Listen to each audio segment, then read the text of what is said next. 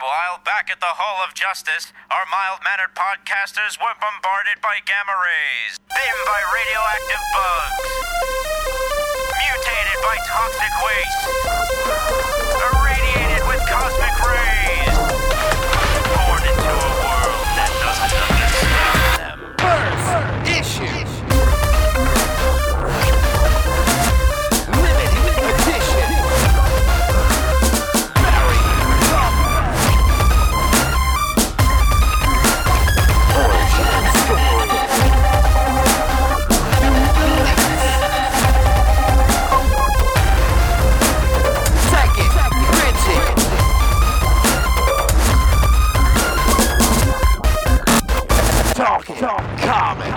Hello everybody, it's Wednesday, January fifteenth, two thousand fourteen, and you are listening to the Talking Comics Podcast, and I am in the house with Mister Bob Ryer. What happened to Steve? Steve is not here.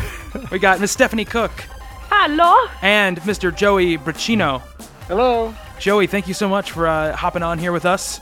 No problem. Um, we, uh, we're doing a little bit different kind of show uh, this week. We figured since Steve wasn't here, we'd change it up a little bit. We'd... Uh, Uh, there's a couple... Well, my plan was to have uh, the the three uh, contributors to Talking Comics who've never been on the show on the show, um, and, and two of them could not do it, so we... um, fired! Uh, no, Slide fired. In! Uh, yeah, so we, we slotted Joey in. Uh, Michael Duke, who is one of the three, who is a writer for our site, who has never been on the show, will be joining us in the second half of the show for um, the news section.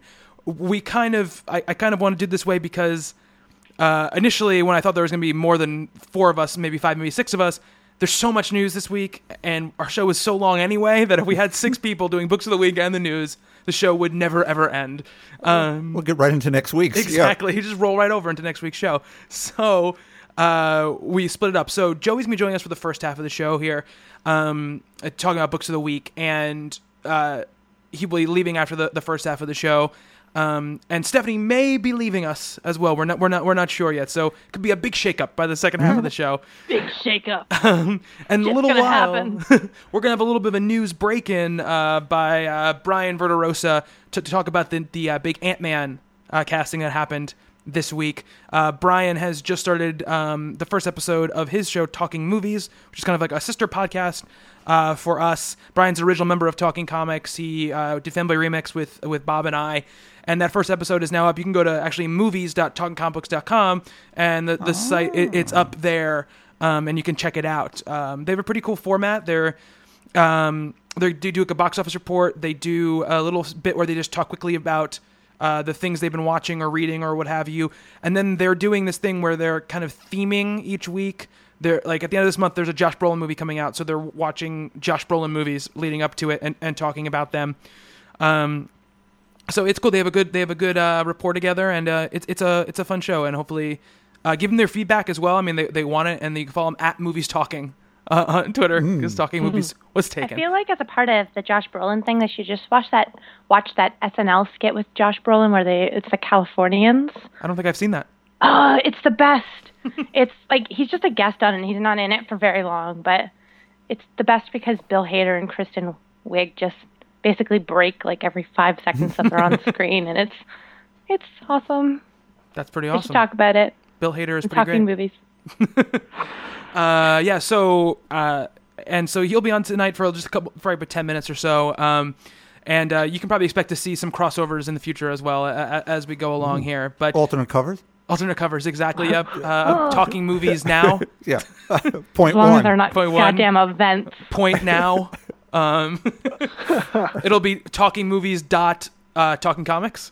So it'll be a crossover. So we'll invade all that, that side of the, their site. No, but yeah. So uh, check it out. Brian's a great guy, and, and he, he's good at what he does. So definitely check that out. And you'll hear him a, a little bit later. He's been on the show before, though, of course. Uh, Joey, how you been, man?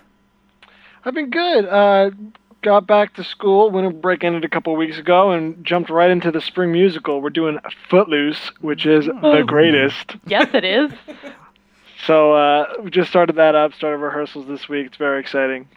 You're you gonna cut loose, Joey? Oh, I, I cut loose every day. Nice. I don't think the kids are used to their teacher slash director cutting loose, but I'm up there more often than them, which might be a problem. But yeah, we'll see. Nice. Uh, how was your break? it was good, uneventful, caught some movies and uh, kind of read comics and just chilled out. Nice, nice. Yeah. Um, how was your uh, your uh, your holiday? My holiday? Well, now we're going back. Yeah. um, it was fun. It was it was an interesting it was an interesting year because on uh, Christmas Day, my family decided to to go on vacation in Australia. That is and interesting. I, I dropped them off at the airport and I was like, bye. Oh, have a good Christmas. That's the way to do it. Avoid uh, everyone. I, well, yeah, except they left me behind. So uh, Home Alone. No. So, but it was okay. I uh, I had Christmas with my girlfriend's family, so that was nice. Nice, very yeah. very nice. Um, so Stephanie, you went to Image Expo. I did. And we're gonna get into kind of like the particulars and the announcements in, in the news section, but just in case you have to vamos before we get to that point. Um, yeah. Why don't you tell us about your overall experience being there, not so much about um, the actual announcements that happened? Yeah, absolutely. Um, so, again, I, I never assume that you guys have all listened before, but if you don't know, I work with Bill Willingham, so um, he was a secret guest at the show. Um, he's doing a new book with them, so as such, he was on his way to the convention, and I tagged along. Um, I was... I had to keep it a secret mm-hmm. as well, apparently, because apparently I can't go to conventions by myself. Apparently that's not a thing that happens. I mean, what? Um, and, you know, so, like, I got there, and there was, like, these mixers and all these things, and because they want to get the guests to know each other, but there was all these other secret guests, too, and, you know, like, Ed Brubaker was there, and then, like, Jamie McKelvie and Kieron Gillen, and um, who else? James Robinson was there, and... I'm trying to think of the secret guest, Scott Snyder, mm-hmm. and he was like the he was so awesome. Like I, it's he remembers everyone. He's like Steph, and comes and gives me a big hug, and I'm like, oh, we're hugging friends. um, and you know they had all these other guests too. You probably heard from all of the announcements or the like fifteen press releases they sent. Mm-hmm. Um, but you know, I I got to go to these mixers and um. just hang out with people, and Bill was doing his own thing, so I was kind of left to fend for myself, and I wound up, like, I, I, I knew a couple people, but they were in, like, these intimidatingly large conversations, mm-hmm. um, and I, the first night, I just saw, like, Chris Burnham, and I'd spoken to him before, and I just, like, ran over to his conversation. He was talking to one other person. Turned out to be Nick Dragotta, but it, who uh, does the art for East of West, but he didn't tell me his last name, because nobody's like, hi! I'm Nick Dragotta, artist on East of West. You know, it's like, hi, I'm Nick. Yeah. Like, yeah they don't come with Steph. Captions. Yeah. yeah. Yeah. And so, you know, like, I don't even know how I got into it, but I started up talking about how Canada has bags of milk instead of, like, sure. cartons. And they, I was like, I'm so sorry. I don't know how I managed to hijack this conversation and talk about milk. And, like, but, like, I just kept going, and then I was, like, Googling pictures, and it was just nonstop. It was horrifying, mm-hmm. and, like, I don't know, and they were both very nice. Like, the next day I apologized. I wasn't even drinking, although they had a beer called Tricera Hops. Oh, you have to, you had to try that. No? I didn't. I want some. I, was, yeah. I hadn't eaten for, like, seventeen hours, so I felt like yeah. drinking Tricera Hops was probably, even though it sounded great, it was probably not for the best. No. One not. would assume it's triple hoppy. Yeah. So I, I would expect so. Yeah. Yeah. Well, I got to find that. Anything yeah. with dinosaurs, guys. Sold. That's my favorite dinosaur, too. Yeah, right? Huh. They're just so... They're cute and cuddly, despite being as big as rhinos. Um. So, I don't know, like... I was sober and talking about bags of milk. And the next day I apologized. And they're like, no, that was, like, fascinating. I'm like, oh, you guys are so nice for pretending to enjoy this conversation. um, but, um, like, again, you have to kind of remember that, like, I don't really get to experience, like, the shows like anyone. Like, I, a lot of the time I don't get to sit in on all the panels and all this stuff. But Image Expo isn't a convention. It's an expo. So, you know, there's, like, one place for all the panels. There's one place for all the signings. And I got to actually see everything that the show offered. And um, I got to, like, hang out in the back room for a little bit and hear a bit about, like, the um, the books were coming out and chat with people. And it was just so cool to see them, like, practice their pitches for the books on stage and um, just, like, all kinds of really cool stuff kind of behind the scenes. Um, I, I it was just overwhelmingly cool. And, mm-hmm. you know, the day I, I only got to see the keynote presentation, and she says only just. Yeah.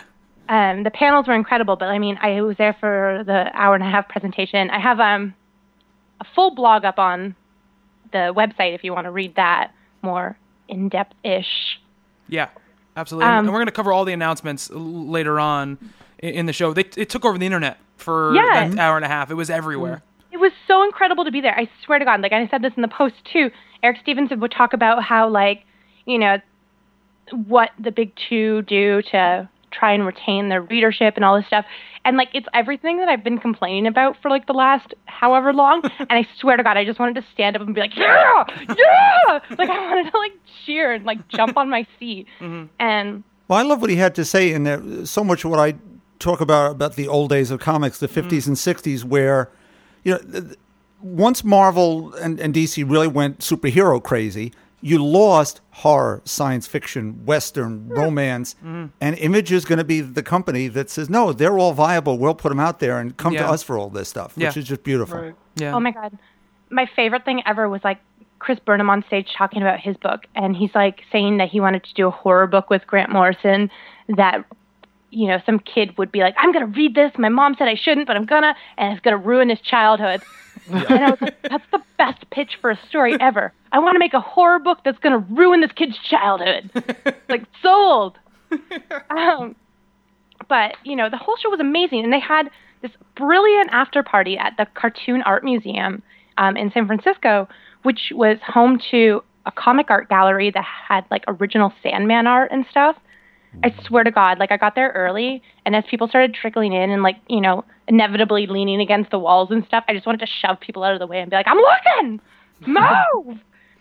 uh, and it was so, it was, it was one of those really cool conventions and parties where all the creators are there, and all the people who paid for a ticket were invited, and they had, you know, one of those unprecedented moments where they could interact with these creators just on a, you know, hey, what's up kind of basis, just friendly um, and not intimidating.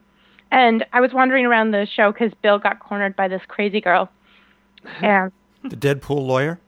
No. Cheerleader? No. Not her. Huh? Okay. This was this was someone else okay. who, I don't know, but she told me her life story. Her name's Jordan, like the river, not like Michael Jordan. They are different. What, yeah, what? She, I don't know. This, she was this, and the beer she was holding was for Robert Kirkman, Kirkman, who writes The Walking Dead, The Walking Dead writing guy, the guy who, I was like, that Bill's not Kirkman. She's like, I know. Whatever. Anyways. That's, so I was like wandering around. Sounds crazy. No, she was like, she was nice. She was just really drunk. But mm. like, anyways, I ran into um, Talking Comics listeners. Nice. Oh, um, wow. So uh, Jessie, I believe, was her name. She saw me and she's like, oh, you're Stephanie, right? You, my husband's a big fan of the show. He didn't. He saw you earlier, but didn't say hi. So, do you mind if I introduce you? Aww. And she took me over, and like, um, uh, his name was Michael, and his brother was there too, Jeremy. And we all wound up chatting for like a really long time, and had a really nice conversation. I lunged. That was a thing. There was lunging. Nice. You should. And I told the backstories of lunges. um, and Bill came over, and we all chatted and hung out for a little bit, and it was really nice. Very nice. Yeah. That sounds so good. Spreading Image the gospel. It was good times. Awesome. Awesome. And we'll hear more about it later. So um, we're gonna we're gonna add Brian here to talk a little Ant-Man before we even get into books of the week, so we can we, we don't have to interrupt our conversation. Oh, so we're gonna baloney. Add, add him to the call here. I don't know how it's gonna sound. We're, it's, we're, it's on the fly. Um, so let's see when he picks up his baby's day out Skype picture. He's looking at me right now. Oh. Hello. Hello. Hello, Brian. Can you hear me okay? Uh, yeah, I can hear you great. Yeah. Yeah. That, outstanding. Hey, Bob.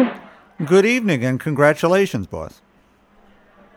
On the on, Oh, on, I, I was I was like, I don't think I have a life event. On the show. Yes, oh, new show. You're engaged. Yeah. Don't is, it to, is it to you? No. To Bob. That's to Bob. Oh, okay. Yeah, yeah to Bob. um, so uh, Stephanie is obviously here, Brian, and uh, contributor site Joey Braccino is also with us on the show right now.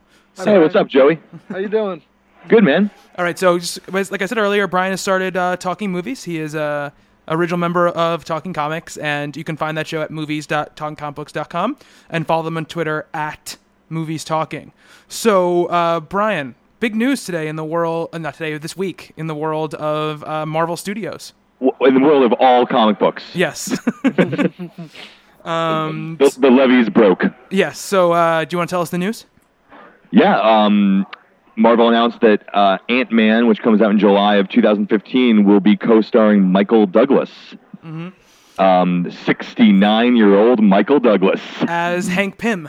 As Hank Pym, which is, uh, again, we, when we got the, the Redford announcement about the Winter Soldier, we're like, okay, awesome classic actors in this movie. We have no idea who he's playing. Probably the bad guy. Yeah. Um, but, but they came right out, and they said, he's Hank Pym, mm-hmm. um, which now confirms that Uh, Paul Rudd is playing Scott Lang. Yeah, absolutely, absolutely. Um, and I want to read real quick. Uh, this is uh, Slash Film. Uh, back when Edgar Wright was doing Scott Pilgrim, uh, he talked about the Ant-Man script and what he wanted to do. Um, and what he said is, uh, the idea that we have for the adaptation is actu- actually involves both. Is to have a film that basically is about Henry Pym and Scott Lang, so you actually do a prologue where you see Pym as Ant-Man Ant-Man in action in the sixties, in sort of Tales to Astonish mode, and then the contemporary sort of flash forward is Scott Lang's story, and how he comes to acquire the suit, how he crosses paths with Henry Pym, and then, in an interesting sort of Machiavellian way, teams up with him. So it's like interesting thing, like the Marvel premiere one that I read, which is Scott Lang's origin. Um, mm-hmm. It's very brief, like a lot of those origin comics are, and in a way, the details that are skipped through in the panels and that kind of thing, we'd spend half an hour on. Um, so, uh, Brian, before we go around the rest of the panel, what do you think about this casting? I, I think it's awesome. I think it's, you know, it, it's one of those things that kind of takes you, um, you, you know, when you watch Michael Douglas, you know, you're, you know, it's Michael Douglas, you know, and I think by doing it now, instead of it being like a, like a late, handed surprise, it gives us time to adjust to that idea. Mm-hmm. Um, and I, what, what, one thing I think is really funny is that Edgar Wright tweeted, I think it was today, that he's like, I spill everything about Scott Lang and Hank Pym in two thousand six. and, he, and, he, and he linked to a superhero hype article that had basically, it was right before Hot Fuzz had come out. Oh, wow. And he's like, yeah, so this is the idea I want to do. And says everything, basically. That's really funny. Um, but no, I, I, I think uh, the young and old uh, idea is really cool. The, I mean, we, we've known since uh, Feige had said it was, you know, kind of a heist movie, that there was going to be some sort of theft involved, and, and, and Lang stealing the tech makes sense. Mm-hmm. Um, but I like not knowing much more than that. I mean, I, I'm I'm sold from, from just Wright's name, so all, everything now is just gravy. Mm-hmm. Yeah, I mean, Bob, as... Uh someone very vested in the history of Marvel Comics. Uh, this is obviously, uh, you know, it's a departure and it's not a departure. Um, it's doing something that they have never done before, which is to, in the movies anyways, to contextualize a past of the Marvel Universe mm-hmm. outside of Captain the Starks, America, right. Captain America and, and the Stark family. Uh, what do you think about the decision to do Pym and Scott Lang like this? Well, I think it's brilliant. It mm-hmm. lets everything stay in play. You have Scott and Cassie still. Mm-hmm. You can still tell that whole story. You could still end up with Jan. Mm-hmm. You could tell stories of young Ant-Man. Right, yeah. You could do her in suspended image. You could create all sorts of things. Mm. You, his scientist background, the man in the anthill, mm-hmm. you know, you, you can have some fun with that, the Honey, I Shrunk the Kids sort of thing. I, He's a great actor with lots of gravitas. We, look now, you've got Glenn Close, mm-hmm. Michael Douglas, Robert Redford, but Bill Paxton's going to show up on the television show yeah, now. On S H I E L D, yeah. They're starting to really yeah. amp these things up. Mentioning the Stark thing, uh, is he now going to work with Howard? I feel like they're going to be like post-war science... Howard Stark science bros. Yeah, science yep. bros. Yeah, past science yep. bros. Which I think actually, you know, obviously they've said there's no Hank Pym, uh, or you know, it's not going to create Ultron. But I-, I feel at this point now there's at least going to be some seed there yep. from from Hank, even if it's not he creates him, something he tells. He tells Howard that Howard leaves to Tony, that becomes the seed of whatever. As he did with the element that saved him in two. Yep. Exactly. I feel like there's going to be something there. Um, Stephanie, or what did Tony, you think? Or Tony's just trying to beat whatever he did. Yeah. And mm-hmm. and that's what happens. Absolutely. Stephanie, what did you think about this announcement? I'm, I mean, I only kind of learned about it just before the show, and mm-hmm. I was like, what? Really? um, but I think it's cool. I think he's covering, like, he's making the universe interesting, and in Edgar Wright, I trust. Yeah, absolutely. Yeah. Um, Joey, what about you? You know, it's interesting. I think it's great, too. And Michael Douglas was, is, is from New Brunswick, which was right about right around where I grew up, so I'm like, yes! Canada! Not New Brunswick, Canada. New Brunswick. Oh, what is this bullshit? New Jersey. Sorry. Is that, um, is that, a, is that a bowling lanes? Yes. There is a there is a Brunswick uh, zone. Yes, that's there too. New but anyway, Brunswick, New Jersey. Um, that's the worst name for a place ever. Wow. Thanks. Wow. Sorry, Joey. I'm sorry. No, um, it's interesting because because mentioned earlier about um, you could still have Janet uh, Van Dyne, and there's been all that, that those rumors about who would be playing um, mm. Wasp, and Rashida Jones was there, and everyone thought Rashida Jones would be a great choice because she did that movie with Paul Rudd. But then it clicks in my brain: would Janet Van Dyne potentially be opposite Scott Lang then, yeah. or would they keep her with Hank Pym? I don't know. Now it's all these. Like, again, it's kind of just more and more awesome things just being announced for what... what... Catherine Zeta-Jones is Janet Van Dyne. Didn't they break up, though? They did, yeah. They did break up. No, they're drama. Just separated. They're yeah. not broken up yet. My other question would be if they do the, like, sixties flashbacks, who would play young Michael Douglas? I don't know. But or I, would they do that? I could tell you, I could watch an entire movie about well, that that is an Edgar Wright sixties, like, s- crazy action movie. I think that would be awesome. Yeah. It's a double feature. Yeah, exactly. Either they'll get an actor who sort of looks like him, or they'll do like that weird like reverse with, aging. Yeah, with Patrick effects. Stewart from the X-Men. Yeah, because yeah. it doesn't matter when he's actually fighting, because it's not going to be him anyway. It would be a guy, a stuntman in a suit. Yeah. You know? I don't know. Douglas doesn't have the uh, kind of youthful glow of like a Sam Jackson, who's also sixty-six years old or true. sixty-five years old. That's, no, that's true. I mean, we'll have to see what happens. There's these rumors that Michael Pena is going to be in the movie now. Yeah. Um, I, I, someone was like, oh, maybe he's playing young Michael Douglas, but that doesn't make any sense. Because Michael Pena yeah. is Hispanic. And Michael Sam Douglas... Jackson is playing young Michael Douglas. Yeah. um, it's Fassbender. It has to be. Yeah, it's uh, Michael Fassbender. Fassbender. um, yeah, so um, actually, uh, so Brian, uh, you are excited about the news? Um, I, I am. I think I think it's awesome, and I'm I'm actually j- just as excited about the way they announced it and came out with it as the actual information. All right, uh, uh, I, I think so, it makes sense. With with the, the announced Marvel movies left on the docket here, Brian, that we've got in the next two years, we've got Guardians, we've got yep. Captain America, we've got Ant-Man, and we've got Avengers two. Um, wh- wh- how do you rank those movies as far as anticipation, Brian? I mean, Avengers is number one, but only because it has to be. Be, be, because that's just, you know, my, my geek card gets revoked if I if, if I say anything else. But Ant-Man is the well. It's it's kind of like we we talked about with, you know, Dark Knight and the Avengers, right? Like, like we we know what a Christopher Nolan Batman movie looks like, and we had no idea what a Joss Whedon Avengers movie would look like, and that's why that was like something to be really excited about. Well, now that we know what a Joss Whedon Avengers movie looks like, it has the bar set very high, and we have zero idea like what Edgar Wright can do when he gets to play in that sandbox. So I think that's why I'm a, I'm a bit more excited for it. All right, I'm doing it. I'm doing it now. Number one is Ant-Man. Okay. I, I just did it. Not a problem. Um, followed by the Avengers, Age of Ultron. Um, then then Captain America, the Winter Soldier, and then Guardians. And, it, and it, it's not because I don't think Guardians is going to be good. It's just that all four of them, those movies are going to kick ass. Yeah, absolutely. Absolutely. Mm. Um, so, Brian, what what uh, when does t- Talking Movies come out, and what's up next on that show? Well, uh, Talking Movies comes out Sunday nights, um, and it is a uh, a monthly themed podcast uh, where we basically take a big release that's coming out and lead up to it with um, reviews of older things that my uh, co-host Chris and I uh, have. haven't seen and try to make the other watch and things like that. For instance, this week, the uh, first episode was for Night Watch uh, with uh, Nick Nolte and Ewan McGregor, but starring Josh Brolin. And we're doing Josh Brolin movies because Labor Day comes out on January thirty-first. So next week, he picks a Josh Brolin movie I haven't seen, which is going to be American Gangster, which I'm, I'm pretty excited for. I, I don't know how I missed it. Yeah, I don't know how I missed it, but I did. And then week three, we pick something that we both haven't seen. That's Josh Brolin. And then week four, we review the new thing. So um, it's going to kind of take us through the the year with uh, with tent poles and then some some smaller things, ju- just things that we're excited about, uh, either because they're huge movies or because we, we we like the people in them or we want to, you know, know more about them, and then go back and revisit those people's filmographies, go go back and see some genre films that we haven't seen before and things like that. And uh, it just it, it's it's a lot of fun. Um, Chris is a buddy of mine I've known for many years. Uh, I lo- we both live up here in Connecticut, so um, Bobby's been asked. How many times have you been asked if you're uh, how you're doing this show? Oh, yeah, because whenever I tell people that Brian's doing a show called Mo- Talking mm. Movies, everyone assumes that I am also doing the show.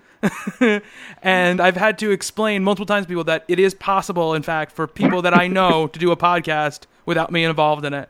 So um, not, not, not, not easy, yeah. but possible. Possible. Definitely That's the thing. possible. Um, so, uh, yeah, it's uh, unfortunately... You know, the handle at Talking Comics is awesome because it's the name of your show and the yeah. name of your website. Uh, but our Twitter handle is at Movies Talking mm-hmm. because uh, some guy who hasn't used it in three and a half years has Talking Movies. So don't follow Talking Movies. Screw that guy. Um, follow Movie yeah. Stalking. M- yeah, it's Movie Stalking. Yeah, that, that's like ah, yeah. exactly. Um, but that's us on Twitter. Uh, and uh, like Bobby had said before, uh, movies. talking comic books dot com is where we're hosted right now. Mm-hmm. But, um, you know, there will be some new things. But please uh, email us at talking com- uh, talkingmovies at talking comic books dot com and uh, download the show. It's on iTunes. It's easy to hit that subscribe button and uh, send us a review and tell us how much we suck if you think that. I don't care. I, I want people to listen. So um, it's uh, it's, it's going to be a lot of fun, and we hope to have you, you guys on at, uh, either as a collective or individually at some point in the near future. Absolutely, Brian. Absolutely. Well, thank you so much for hey, joining oh, us. Oh, before you go, yeah, yeah. We, yeah. the Johnny Depp rumors. What do you think? Oh, yeah. That's stupid. I, I mean, I mean, he, when you look at the like the images, it makes sense. Yeah. Mm-hmm. Like A-lister, you know, be very easy to make money off of that movie. I just think that he's wrong for he's wrong for it. Hmm. Interesting. Yeah. Uh, Mm. The new rumors are saying that they're rewriting the entire script anyway, so... Yeah, all, they, were, they were going back to the drawing board. Yeah, yeah. Right. Mm. Yeah. Exactly. They, I mean, they've been talking about him for, I feel like, three years now yeah. uh, in that role. I feel like they just keep cropping up. And, and uh, don't be wrong, I take Johnny Depp over Patrick Dempsey, but... I don't you know, know. Johnny Depp of The Ninth Gate, yeah. the sort of tortured, bookish, mm-hmm.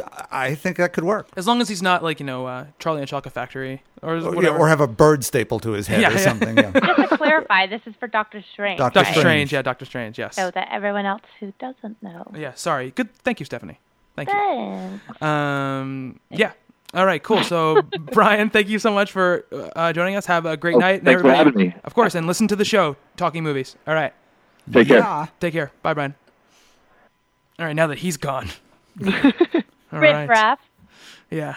Movie stalking, huh? Movie, movie stalking, yeah, yeah. He was laughing about it when he first made it because he's like, it looks like movie stalking. It doesn't look like movie stalking. Um, like movie book club. Exactly. Uh, so yeah, oh. so check check that out, and uh, yeah, it'll be. It's I think it's gonna be fun going forward, uh, and we'll definitely do some crossover. It's like gonna be like Angel and Buffy over here. Mm. Um, all right, so let's move on to our books of the week. Um, Bob, why don't you start out? Okie dokie. First off, just because I did something really bizarre this week that mm-hmm. I hadn't done before, I've I made myself a gravatar. Yeah, that's right. Threw it all over the place. So in running through all sorts of old Fantastic Four books to find the right image of the thing to throw up there, I came across a book that has two of them in it. It's Marvel two in one number fifty from April of nineteen seventy-nine, where John Byrne wrote and drew this sort of anniversary issue. Reed Richards finds a cure for the thing, except it would only work on him the way he was before, when he was sort of lumpy and not rocky. Mm. Sorry about that, Ben walks out of the room, and Ben has an idea. He uses Doctor Doom's time machine mm-hmm. to go backwards in time to cure himself. Of course, they have a huge fight, mm-hmm. and the thing he discovers is not quite how he remembers himself being. He's bitter and angry and mad at the world, as you would be too if you turned into an orange dinosaur. He feeds him the serum. He gets changed. The Ben from the present doesn't. Mm-hmm. And Reed says, well, of course not. It just doesn't work like that. And he just goes, oh, well, well, who has it better or worse is sort of how it ends. Mm-hmm. Um, as Byrne was in, then hadn't started doing Fantastic Four yet, went on to do it. They actually did issue one hundred and revisited the whole thing just before he turned it over into the thing, which is a very nice picture. No one can see but no. you, but it's a very nice image. Bob has all his books. I have like all always. my books, as usual. Uh, well, in issue one hundred, Reed has, you know, because he's Reed, has been taping what went on fifty issues before. Mm-hmm. You know, it's four years later, and discovers in the background a newspaper with basically the Earth being destroyed in headlines. And what, Ben, what did you do exactly? Mm-hmm. and goes back and discovers a destroyed New York that because there isn't the thing, mm-hmm. Galactus takes out everything. Interesting. Mm-hmm. In their alternate timeline, then that it turns into a whole other story. I'm not going to spoil anything, but it's just really lovely that four years later they revisited mm-hmm. this story and he found another way into that. And right. So it's so it's Marvel two and one fifty and then one hundred and then it went right into The Thing number one. And I'm sure they've all been collected somewhere, but they're they're probably twenty-five cents in, in, in the cutout bins. To actual new books, uh, The Movement number eight was just another stellar, stellar issue. It is a closing of a lot of threads of the first arc. We get to see some of Coral City's finest who aren't really very nice fellas, but some turn out to be better than we thought, which was really lovely. The Graveyard faction is making a mess of things. We get lots of new looks at what Virtue can and can't do, and she apparently is scary to even Catharsis and Tremor and everyone else. There's a burgeoning love story, sort of, with with Mouse. Lots of nice vengeance, more things. This book continues to just get better and better each each go around. I really hope next issue's Batgirl crossover really put some numbers on this. I've said this before. If one quarter of Batgirl's readers sample this and stick, mm-hmm. this book will be safe. Mm-hmm. Mm-hmm. And it, it just really, really deserves it. It's just been excellent from the get-go. It does, absolutely. It was a very good. It was a very good issue, uh, and it, like I said, it was a, it was a nice uh, eight-issue arc that tied itself up pretty nicely. And did I, I? That was one of my favorite moments in the entire series, actually, so far. Is that moment where she, uh, Virtue does her thing, and the two other characters, you know, yeah. are talking, and one of them seems genuinely scared. Yeah. You know, and I, I, I think you see how that dynamic goes forward with those characters. Yeah. When you're seeing Virtue as really the virtuous one, the voice of reason, mm-hmm. let loose. Yeah, she goes kind of Phoenix. Yeah, yeah. definitely, definitely so. Mm-hmm. So that was a fun one. Uh, Avengers World number one, Jonathan Hickman, Nick Spencer, Stefano Caselli. By the way, uh, movement is Gail Simone, Freddie E. Williams. I should say it, even though I've said it now yeah. every week or every month for the last eight, but I'll continue to say it, mm-hmm. follow their work.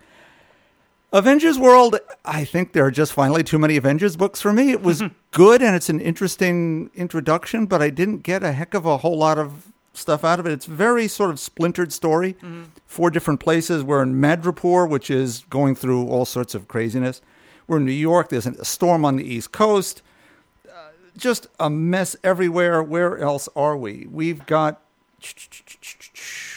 I don't even remember. Island a- of Aim. Island Ames of Island. Aim, yes. Yeah. There we go. Uh, and there's one other one that I'm not remembering. Stephanie, you read this?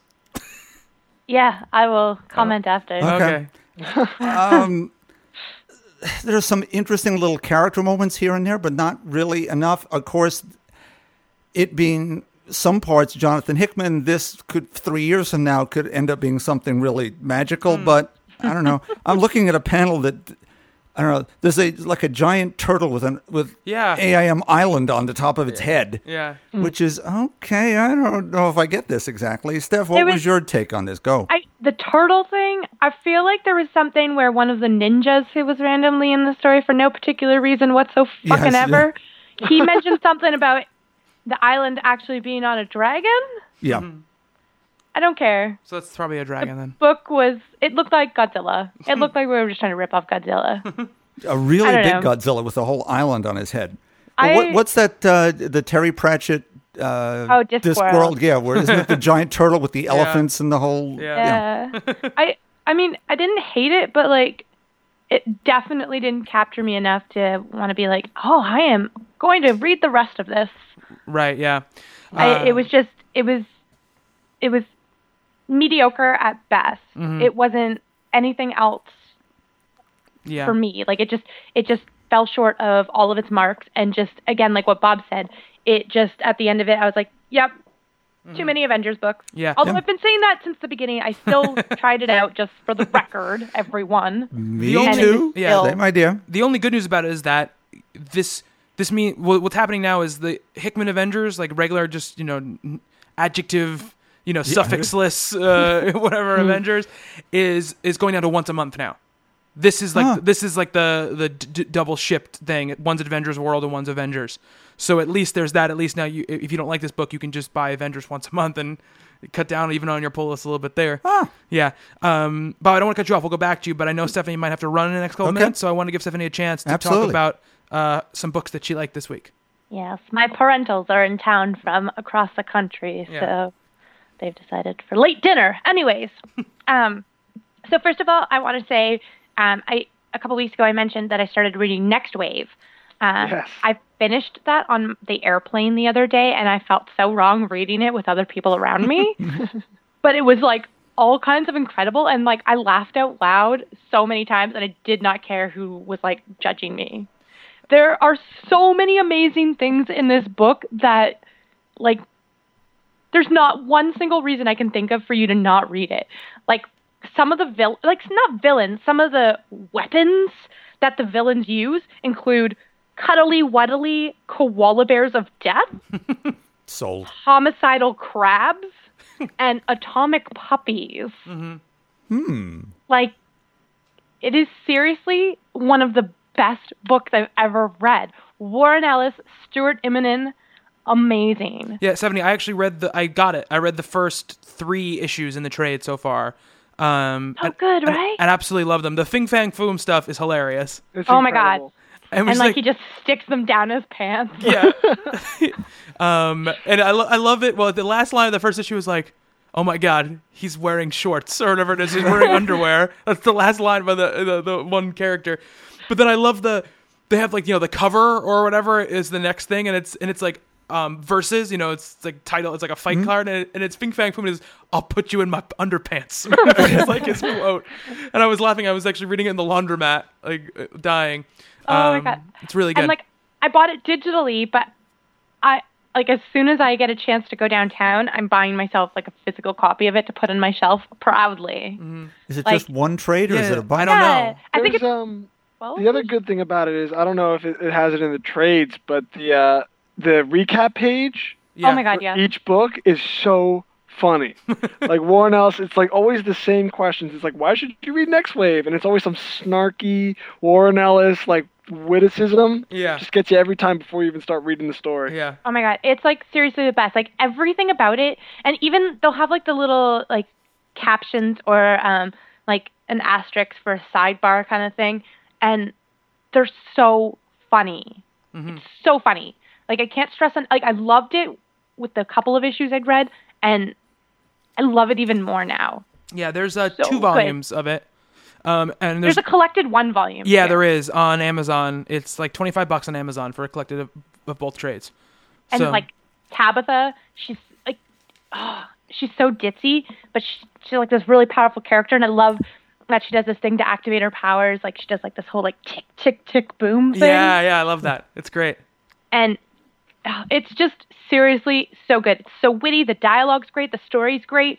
And it doesn't take itself too seriously while still remaining a good, solid story. Yeah. Mm. So, I don't know. There's not enough good things I can say about that book. Please, I know it's not in danger of being canceled, so you don't need to buy it ASAP, but do yourself a favor and read it soon. It's really great. Yeah. Um, Bobby, to you, quickly, I started reading Daredevil finally. Oh, wow. So I'm three issues in. Mm-hmm. Uh, I'm going to try and stick with it a bit, but I'm digging it so far. So I just wanted to give you a little nice. heads up on that one, because awesome. you are the one that keeps on mentioning it. And yeah. I've been collecting it for a long time. And yeah, it is fantastic, and it builds on itself. Is the good thing about that series is that it, it you know, the, I think the first run is great, but I think once, once Sam Nee enters the picture, The the book g- goes even up a level from where it was before he, he showed up. So I'm I don't gl- think he has yet, because I'm only three. And... No, he's like issue. I think it's on issue like twelve or something like that is when he okay. shows up. Yeah, yeah. Um, Not that Marcos Martin is any sort of like slouch yeah. as an artist, but. Mm. um, and because like I'm I'm just gonna mention this one quickly before I get to my like you know for reals book of the week. Mm-hmm. But um, from Image Expo, I got a preview book. Um, so I don't know if they release these online because I ha- like today was seriously the first day I've been on my computer in like a week. Um, but they released two to four pages of a bunch of the comics that were announced at Image Expo. Oh, cool. So they had uh, a preview for Starlight by Mark Millar and Goran Parlov, which is twenty fourteen or March, sorry, we're in twenty fourteen. The Fuse, Anthony Johnson and Justin Greenwood in February, Southern Bastards by Jason Aaron and Jason Latour in March, Shudder uh, in April with Joe Keating and Lila Del Duca, and then Low uh, in June from Rick Remender oh, yeah. and Greg Tocchini. Mm-hmm. Oh my God, by the way, Rick Remender's fucking hilarious. Like, he just, he is one-line zinger king. The zinger king. um, and then, sorry, Stray Bullets, March by David Lapham, and Outcast, which is the Robert Kirkman and Paul Azaceta yeah. story. So I had a chance to read the previews for this. Mm-hmm. Some of them, like Starlight, like, it's just the beginning of the story, and, you know, it doesn't really give you anything because it just, like, trails off, and I'm like, oh, that was a, okay, well, that's, oh, well, that's a story that I'll read in March, maybe. But um, Low is the one that I'm really excited for, and the preview in here is awesome. um, and The Fuse and Southern Bastards and Stray Bullets weren't things that I actually heard about at Image Expo, so they were new things for me to be like, ooh, what's in here? and mm-hmm. discover. And I don't know, again, if they're online, I apologize for even mentioning them, but it's really awesome, and you guys will get to this in a little bit, but I will not, and, you know, I'm really, really excited for all of these announcements, and holy moly, Batman.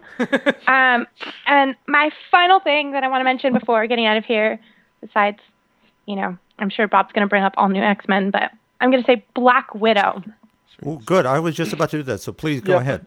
Ooh, okay. Sorry for no, stealing go, everyone's no. thunder. um, so I totally, again, forgot that this was out. And was wandering around and saw it on the shelf and was like, I gotta buy this. Did. Um, so it's Nathan Edmondson who's writing it, and then uh, art by Phil Noto. And if for no other reason, you should buy it for Phil Noto's art because, yeah. like, are you familiar with him at all? Because, yes, like, I, for real. Oh, uh, oh yeah. yeah. I read his I, Ghost miniseries was right? I first encountered, and this is that plus. It is just a, a beautiful, beautiful book. He does, like, facial expressions on women and so well. And they're just beautiful and stunning. And the whole book is incredible. And it sets up so much, uh, you know, with the limited amount of space that they're given. Um, obviously, I'm assuming this is an ongoing, supposing the readership is there. Yes. Mm-hmm. And the, you know, the bricks that they've laid out for us, there's so much they could do. Mm-hmm. So much. And I, I don't know much about, I mean, I read her stuff, like, you know, she pops up in a lot of things, but I don't think I've read anything strictly Black Widow. Um, so this is a really interesting look at her, you know, for me, because I, I, I'm not as familiar as I'd like to be. So this is really cool. And I've dug the story. Um, and, you know, she's kick-ass, like she should be. And I'll let somebody else say something about this because you guys all read this, I assume. Yeah, so. yes. absolutely. Yeah, yeah, yeah. Yeah. I mean, Joey, you did the review for us, correct? Yes. Yeah. Um. So why don't you let us know what you thought? Yeah, I, I really, really enjoyed it. Um, the thing I really liked about it, I had, I had read some some of the uh, Black Widow solo series that came out like a decade ago or so. Um, one uh, there was a brief mini by Greg Rucka, I think, mm-hmm. actually, uh, and then Richard K. Morgan, I think was his name. I feel terrible. It might be Philip. I'm going to check that because I feel terrible. Uh, but he did a, a brief series also that was very kind of like Black Widow. Yeah, Richard K. Morgan, um, like fighting terrorists and, and all this political stuff in the in the like two thousand one or two thousand two. Very dark, very gritty. You know, uh, very violent. This was like similar tone in terms of spies, espionage, thriller. You know, um, Black Widow kicking ass. But what I liked about it was the kind of line that I put at the top of the review, which was the last line of the book, which was, you'll never know who I was, and this is who I am now. Mm-hmm. And it kind of set the tone, like, Black Widow's past is so convoluted. All you really need to take away from it is this idea that she's done stuff that she needs to atone for. That's kind of the premise of the book. But instead of wasting time looking back, we're going to look forward and, and watch her be this new person. I really like that premise, even though the first issue didn't go into too much with, oh, the great villain that she's going to be fighting for the next six issues or whatever. Didn't necessarily set all that up. It set up a very new, very refreshing tone for the character and, and gave her a spotlight that, like Stephanie said, we see a lot of her, but we don't see her like this often. I feel like last time I saw her like this was when she was essentially co-starring with uh, Bucky Barnes in Winter Soldier, yeah. which yeah. will always hold a special place in my heart. um, um, and this felt like an extension of that, which I really enjoyed. Yeah. To, to your quick point where, you know, it was one of those things where they were talking about we might not see her past or she might not reveal it. I got the impression, too, that even though she's not necessarily willing to unveil it, um, one of the things that her enemies might wind up using against her might not necessarily be physical force, but her past itself. Right. Mm-hmm. So, you know, there's there's an origin story to be told, but along the way and not, you know, all right up front, it's used as a plot device. Yeah, with excessive flashbacks this, and stuff. Yeah. Like, I, I feel like we'll get a glimpse of her or, you know, what somebody thinks is a glimpse of her along the way. There you I think there's the key yeah, to it. There's yeah, so right. many stories to tell, and she's so, told so many herself. Mm-hmm. Right. Mm-hmm. So I suspect that, like, her past will become a factor in it, but, you know, the story that they're telling right now that you've brought up um, is going to be the main focus, which I love. Mm-hmm. Yeah. I mean, Bob, what did you think? Well, for just no other reason, as Stephanie says, the art is just sensational. As a tie-in to someone, I've read a lot of Black Widow, including the first ones, all the way back in Suspense and mm-hmm. how she gets Hawkeye to fall in love with her in number fifty-seven mm-hmm. and so on and so on and so forth. For those who know nothing about this character except her appearances in the movies, mm-hmm. this is a wonderful jumping-on point yeah. that you'll get to learn about the Black mm-hmm. Widow, the comic book character, and how they tie in. It is the red on her ledger. Mm-hmm. And that's what she, you're doing here. Without yeah. spoiling too much, she's trying to make up for the bad things she did mm-hmm. before and has found a really, really clever way to do that yeah. by taking out people who are deserving of being taken out. Mm-hmm. Right. Yeah, absolutely. W- well, what I like about it, too, is, you know, th- there's this this idea of past and who you are and I am who I am now. You'll never know who who, who I was. The, the, the fact about Black Widow is that her personality and her backstory is whatever needs it to be to fit what she's doing at the time, you know. So of the million backstories she she's given in in, in her mm-hmm. time, and, and you see her kind of, you know, sort of telling the truth at the beginning, but also sort of lying. There's like a, there's there's you know mm-hmm. the narration is unreliable uh, uh, uh, to some extent. Um, I like that idea of kind of playing with that identity and and who you are and and the fact that her past could kind of be anything. You know, it, it's it's kind of a blank slate in a lot of ways for people reading the book for the first time. Uh, the art was gorgeous, and I like it because it feels, and Joey brought up Winter Soldier before, it has that same feeling to me where it doesn't feel like a superhero book. You know, yeah. it it feels like a spy thriller. Mm-hmm. It, do, it doesn't it doesn't feel like it needs to fit into the... They're not trying to shoehorn her in to the kind of capes and cowls, big muscles, you know, superheroic stuff. She works out fine in those things when she's in the Avengers and books like that, and that, and it works. But giving her own solo series, they really feel like they sculpted it to her personality and to who she is, and that's, I think, why it stood out to me more than uh, even I expected to. Really, I picked it up because it's number one, and I was like, I'll read it, and I'm sure I'll, I'll enjoy it. But it ma- it, it made me want to keep going and read uh, number two and keep going with the series. So I, I feel like the tagline for the whole book should be something along the lines of "It's never what you think." Yeah, absolutely. That's good. Yeah, that's good. And I mean, the, the, the cover being like a seventies movie poster, it always gets yeah. me because yeah. it's like my favorite movie poster design are those seventies posters. So as soon as I see that and that font and all that, it just it works. Oh, we were at the panel when they showed that cover. Mm. There was a gasp in the audience. It was mm. really palpable. The people went, "Oh, this is going to be good." Yeah, you yeah. can't never do that for Phil Noto's art, but like he really, really nailed it. Yeah. And I, I don't want to take away anything away from Nathan Edmondson, too. Like, I think that, that he made some very wise choices in terms of pacing out the issue mm-hmm. to make it unique. I think a lot of people were expecting a little bit more flash right. with the opening issue, but it was very deliberate, very kind of, here's the character, here's the mood. Um, I'm going to set this out before I even launch into any ongoing story, which will probably be next issue, which is like next week or something. Yeah. It's it's coming out. But but I think, and I really liked Edmondson's work on uh, Dancer and Who is Jake Ellis, which is very similar in tone, but also very deliberate in terms mm-hmm. of how, what's revealed, when is it revealed, and, and that emphasis on character. Yeah, I mean, that's he's a good choice for for the series. Yeah. Absolutely. Um, so, Stephanie, is that going to wrap up your, your book of the week? Yeah, absolutely. Um, I kind of got to run. I'd okay. love to talk X Factor with Bob, but I suppose that'll have to be an email conversation. Yes, or you can talk about it next week, too. Yeah. Yeah, we'll have to we'll have to have a discussion. It yeah. comes yes. out next week again, actually, I think. Yeah. Yes. Oh, well, then it's convenient. it, it works, works out. out. It works out completely. But my uh, apologies for having to run out on this show. No worries, Stephanie. Yep. I'll send you an email about your trivia question on Friday, too. Oh, yes, please. Okay. All right. Okay. It was great, guys. Talk to you later. Good night. Have fun. Bye. Um, all right, back, Bob. We interrupted you. I'm sure that oh. she talked about one of your books, too. But um, that's okay. No, yeah, because yeah. what as we're...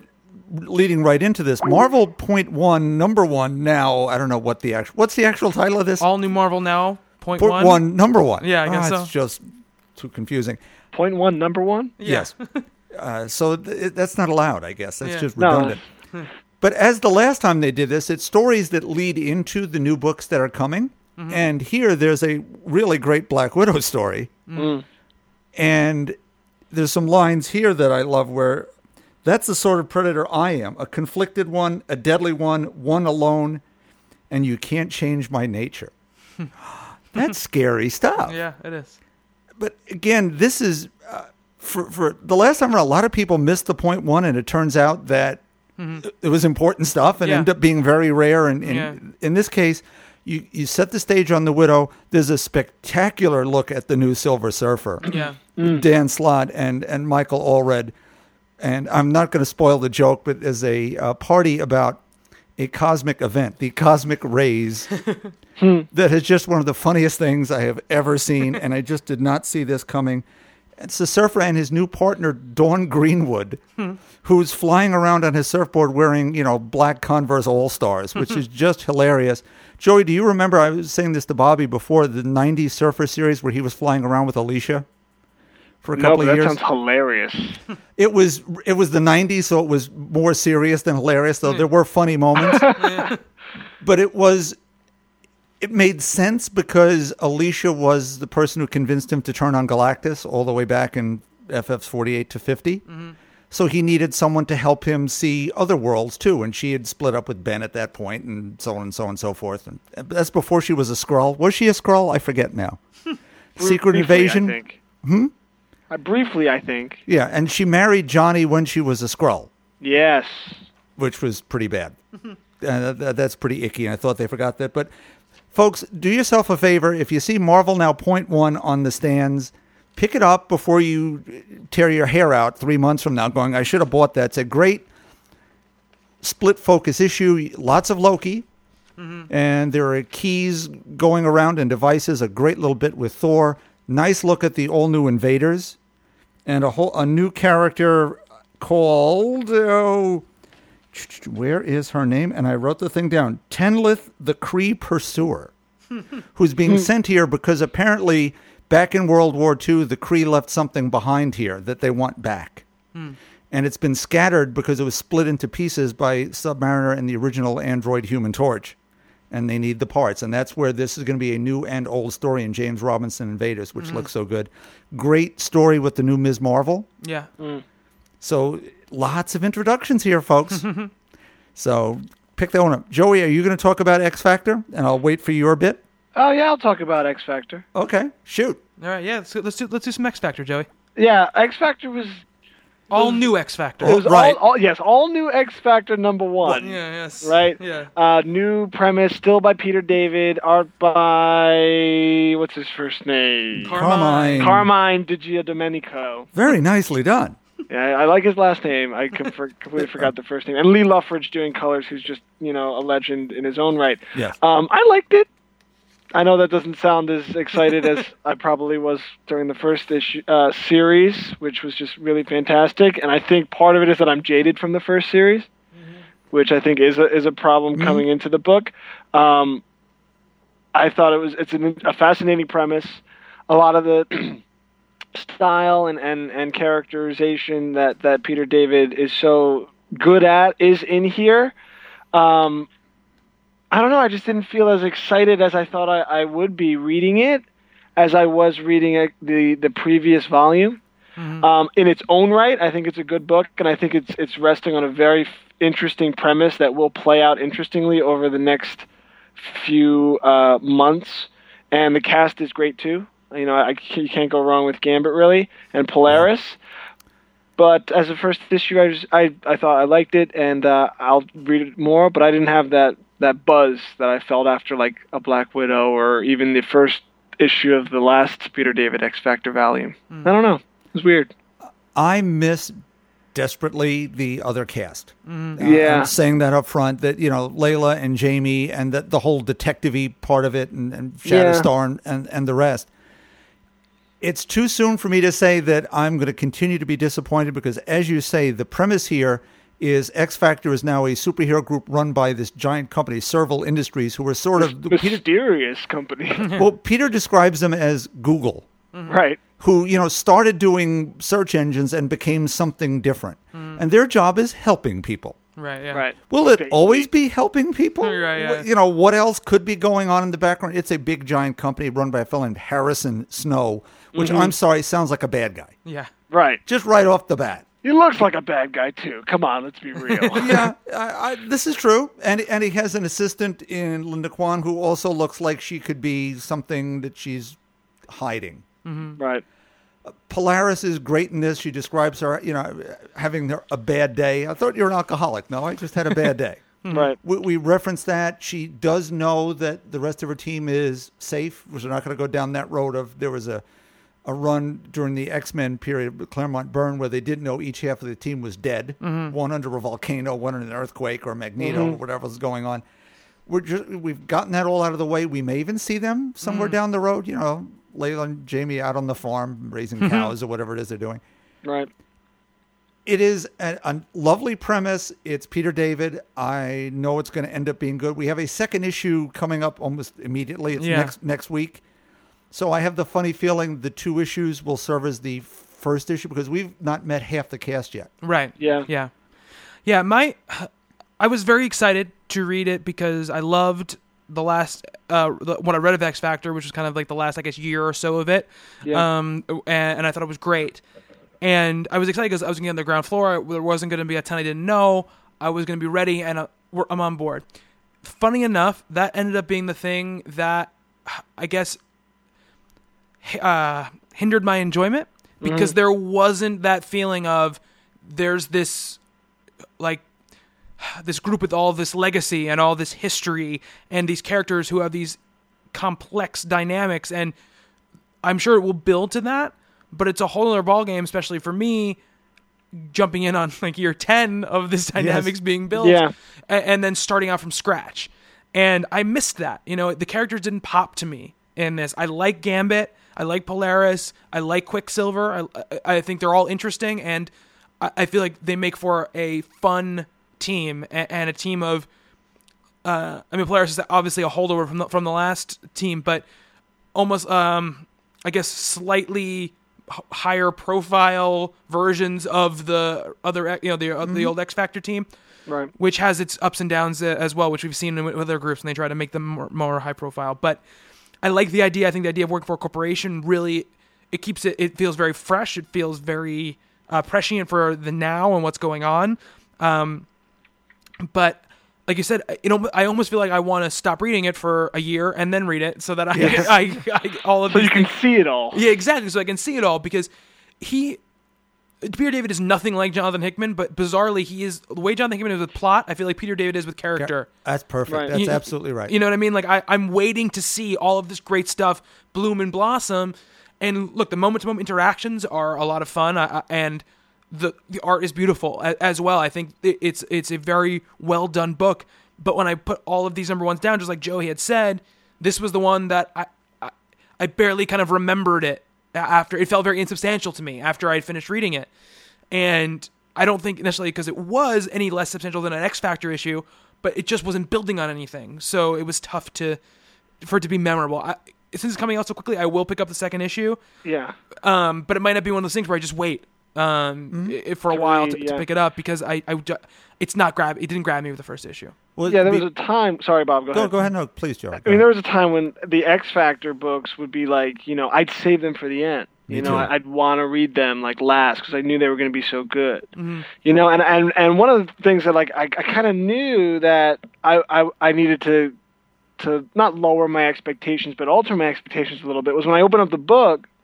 And Peter David's little, like, here's what's going on in my life, yeah. little recap thing on the that, recap yes. page wasn't there. Mm-hmm. And then I realized, why would there be a recap page? This is a number one, yeah. right? so so I think you're right. I think in the in the coming weeks and months, I think that we will build around this premise and, and the characters will kind of layer on top of it.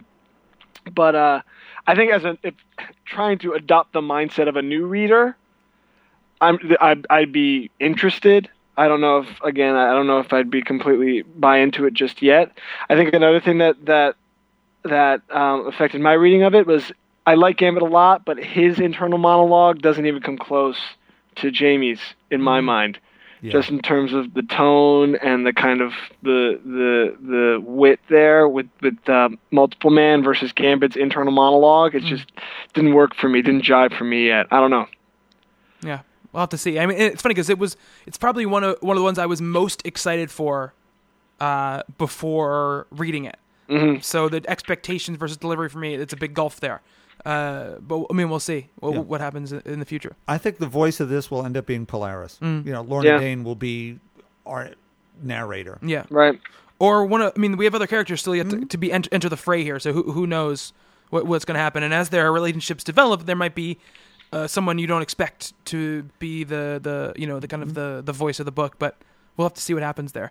Um, what else, Joey? You, you also you read and reviewed Young Avengers. Oh, Young Avengers! So this was another thing, book I'm gonna miss dearly. Yeah. So this was a book. Uh, I love this book. My shop got screwed over by Diamond this week and didn't get it. Oh my God! So I have not read it yet. oh, that that last panel is just going to get you in the heart. So I wanted to bring you on because I, I wanted somebody to be able to talk about it because it obviously was one of the biggest things that happened in, in the, this past week. Uh, yeah, I mean, I think, and not only was it one of the biggest things that happened this past week, but I think as a, as a whole, I think that the series was one of the kind of lesser talked about gems of mm-hmm. the of the now era or whatever they're going to call it ultimately. I think the book is so wonderful. And in terms of the resolution, um, the storyline, it's been over the last two issues, fourteen and fifteen here. It's just been like the perfect way to end the series. And Gillen and and uh, the a core of artists, the core of excellent artists mm. from Joe Quinones and... Um, Uh, Becky Becky Cloonan, was she on this? Yeah, I think so. And uh, Jamie McKelvie, obviously, just beautiful artwork all the way around. He's structured around this New Year's Eve party, and in doing so, he's given us these kind of like at eleven fifty-seven, this is happening, at midnight, this is happening, and it's allowed him to jump between his cast of characters and, and really tie up the threads and really provide a sense of con- of sense of closure to what has. Really been a, a relatively self-contained series, mm-hmm. which all of the Young Avengers runs, even under Heinberg, kind of kind of uh, have been. Uh, it's just this one was so quirky and fun, whereas the other one was very kind of operatic and and very um, kind of coming-of-age story. This one was very quirky, very kind of now we're now we're emerging adults. How do we cope with uh, with what we have, and how do we become our own person type deal? Very funny. Characters were great. Uh, I don't want to go into too much like spoilery stuff, but needless to say, any questions that you have regarding the characters and some motivations and, and everything, it, it gets hit. Whether you uh, receive the absolute definitive answer that you might have wanted is still up in the air, but in terms of each character getting their little moment to shine over the last two issues, they get it, and the characters are just fantastic uh, all the way across. Yeah, it's been really fun, especially, I mean, both on the art side and the writing side, to see them really kind of play with uh, comic book structure and yeah. break it down in a lot of ways and, and get um, very meta at times. You know, there's there's this, there's this uh, spread a couple issues ago where basically Wiccan is jumping from panel, it, it looks like from panel to panel. in the series. In the series, like he's going yeah. back in time through these holes in the in the series, and it's laid out like the pages of the series from those past issues were.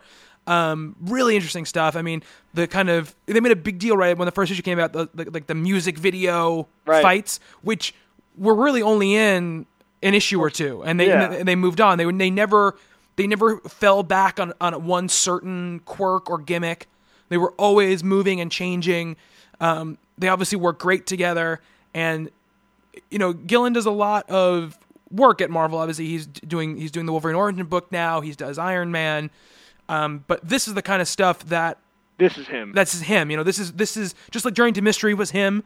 Like this is him as well. There's there's nothing safe or normal about the book. It's yeah. everywhere, and it's, it goes all over the place. Um, you know, and, and it plays with what I love, and I, I love this especially. It's kind of happening all over the place now, which I'm really happy about. But a couple of years ago, we there was all these big deals being made about um, you know the marriage in um, Astonishing X-Men and Green Lantern being gay in, in Earth two, and and in this book, everybody is gay or bisexual. Well, or it's funny because they talk about that in like the last couple of pages. Yeah. Kate Bishop, I think, says like, "Am I the only straight one on this team?" Right? And and and it just clicked in my brain this issue that that was the case. Yeah, you know, and like I think that really speaks to Gillen's ability to handle these characters and handle their identities and handle their, their struggle with that identity, but not make it the, the, the only thing about them. Right. I mean, right? the and central relationship is the Wiccan Hulkling relationship, oh, yeah. which yeah. is a beautiful, nice, uh, complicated relationship. Yeah. Yeah. Yeah.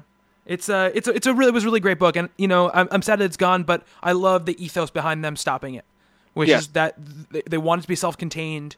They wanted, they don't, he never wants Young Avengers to become a series that goes on and on and on and on. He's like, he likes that the, the runs have been short, contained, mm-hmm. you know, singular voice runs, and then it, then it ends. And then if somebody else wants to pick up the threads again, they can do that. But, um, yeah, it, it, it, I, I can't wait to read the, the last issue, but. yeah. Oh, it's, it's so, it's just, I'm going to miss the series. I'm going to miss the series partly because I think that, and Marvel's actually doing a nice job with this in terms of bringing in characters like the Miss Marvel series that's mm-hmm. coming up, and Kate Bishop is still in Hawkeye and everything, but the, the younger core of characters that they've had, and they've really built up over the last five or six years. Yeah. And they've, and, uh, they've created some really, really wonderful characters too. Um, they got their attention in this series, and it was just so fun. Like the, the, I think thirteen and twelve and thirteen when, when, um, Prodigy, uh texted all his friends and all the teen heroes showed up for yeah. the final battle. I just thought that was so wonderful, and yeah. like picking out oh I, I remember him from you know Young X-Men, which lasted ten issues or something. you know uh so you know I I hope that that those characters find an outlet mm-hmm. uh soon too. Yeah, absolutely, absolutely. Any other books you want to talk about, Joey? No, I mean those are the three big ones that I read. All New X-Factor, Black Widow, and uh Young Avengers Uh, were the three big ones Very from cool. last week. Uh, Sex Criminals four was last week too, right? It was, and it was excellent. Yeah, that was. The, yeah, that's. Yeah, that's great. Yeah, stuff. It's uh, it's getting pretty intense. And it, the cool thing about that issue too is that it didn't go the way I thought it was going to go. No, yeah. When they started laying it out and the way it's been moving and building towards, I had a very clear idea of what I thought this issue was going to be, mm-hmm. and it was not that at all, which no. was really really cool. Um, yeah. So I am, uh, and I, I like the way they're kind of building this. They're, they're, he's building out the world very nicely in, in very subtle ways, mm-hmm. uh, where characters are showing up in different characters' kind of worlds, and I, I, I'm enjoying where, where that's going. Uh, for me, I mean, we've covered all the Marvel books that I might have talked about, but it was a very big D C week uh, for me this week. Uh, Earth, the Tom Taylor run on Earth two continues to be really, really good. I, I'm really, really enjoying it. Uh, he he's, he manages. It's a very difficult balance because he manages is it to be. It's you know, there's a lot of dark stuff going on, but there's a, a sense of fun happening th- throughout the title, uh, which is a tough thing to do from where th- this book you know started from.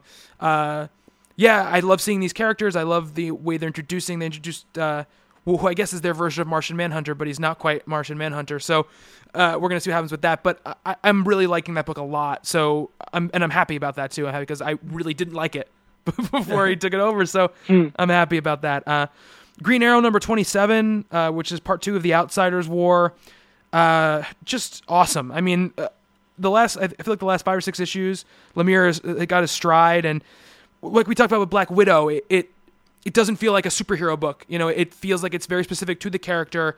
It feels, um, it it feels like it.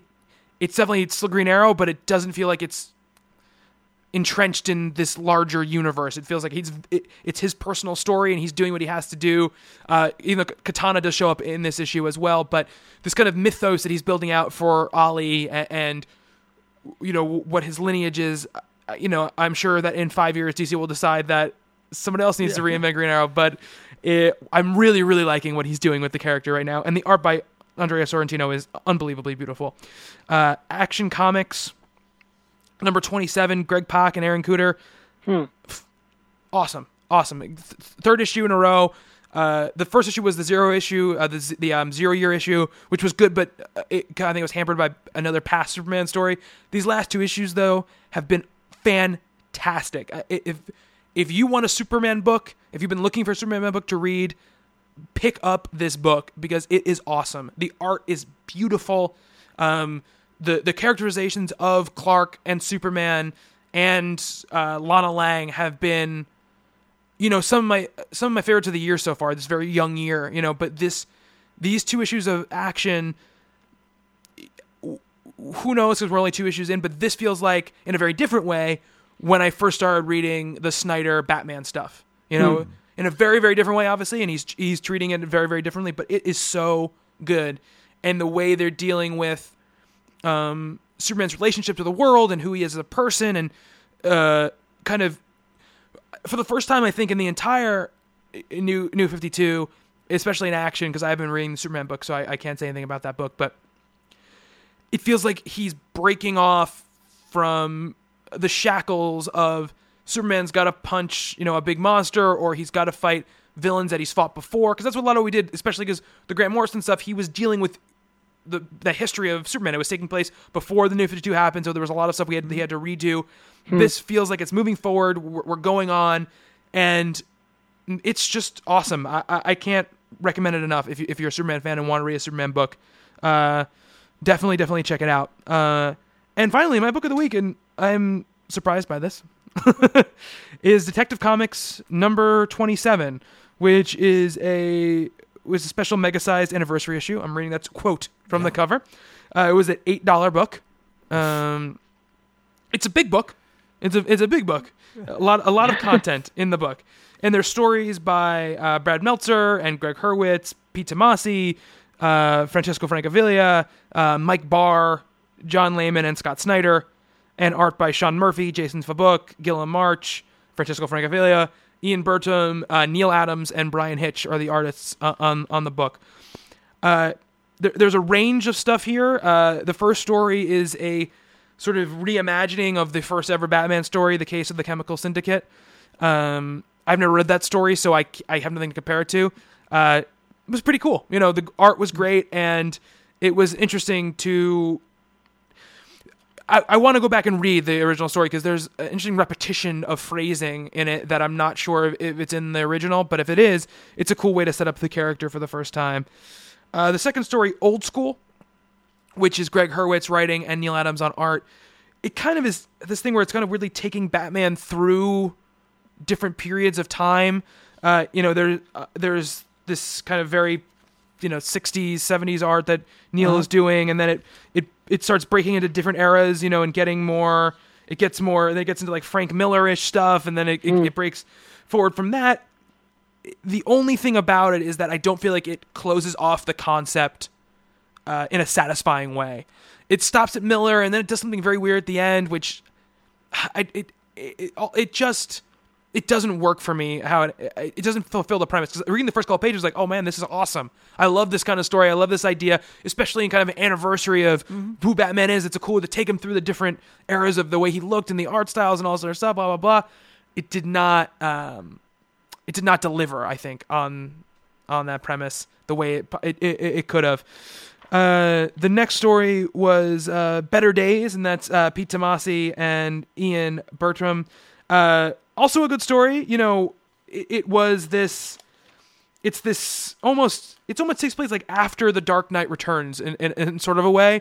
it, it, it's not the same continuity or anything, but it's kind of old Bruce Wayne. It's his birthday, and all of the all of the Bat family is there. Like Nightwing is there, and Barbara's there, and Tim's there, and Damian is there even in, in, in this story. And they're having a birthday, and Alfred's even there. He's super old in a wheelchair with like a mask on. And he, uh, they all go out. There's a call. There's a, there's a big, you know, break in, and things are happening, and they all go flying out. And Bruce puts on the suit and sneaks back out and, and fights. And it's a fun, it's a fun story, you know. He, he and it's it plays on that Dark Knight Returns thing where he talks about how much it hurts to get out there and stuff like that. It's even worse than this, obviously, because he's even older. It's a cool little story, you know, and and, and the art is really, really nice. It's, it's got a little bit of that kind of Chris Burnham uh, look to it. Uh, Hero by Francesco Francavilli is like is like a one page uh, story basically. It's beautiful. It's a couple page story, but it's a you know beautiful Francesco Francavilli art. Um, And it's just about Batman saving someone, and and he ends up. It's it's a story where I I guess the idea of it. It's supposed to be the first time he saves someone twice, oh. because someone says to him, "Thank you for saving my son again," and and he's kind of taken aback by it. Uh, mm. Cool little story. Um, The Sacrifice, which is um, Mike Barr, uh, who's obviously a kind of a, a classic Batman mm. writer, uh, is was good. It, I was, I, I guess I kind of wanted more. It's, it's sort of a, uh, it's like a, It's a Wonderful Life kind of deal. It's, he, he kind of, the, the Phantom Stranger comes and goes, this is what would happen if your parents hadn't died. And Bruce kind of hates it so much. And it's so horrible for the, for the whole world that he decides to let his parents die so that he can, so that the world can oh. be a better place with him in it. Uh, with, oh, with a Batman in it. So, it's a good story. Uh, then there is I'll go to the I'll go to the the last story which was which is twenty-seven, which is the Scott Snyder story with Sean Murphy, and it, it kind of plays heavily. It's very much rooted in kind of the Batman Beyond uh, continuity, where if people haven't seen Batman Beyond, the, the idea becomes that Amanda Waller decides that there can never not be a Batman. Because it just can't be. There's just there's too much wrong in the world. So you find out at a certain point about Beyond that Terry McGinnis is made out of the D N A of Bruce Wayne. Um, this story kind of takes it to the next level, which is that there's almost it's almost like they clone they clone Batman. He wakes up when he's kind of Batman age, uh, twenty-six or whatever it's going to be, and the last Batman basically tells him what what's going on, and gives him the opportunity to leave. You know, he goes, "This is what it is. This is who you are. This is what you're you're destined to do. You know, for your life until you reach a certain age. You come back down here, and then you're done." And then the next one goes up and fights while he's in prime crime fighting age. Mm. Mm.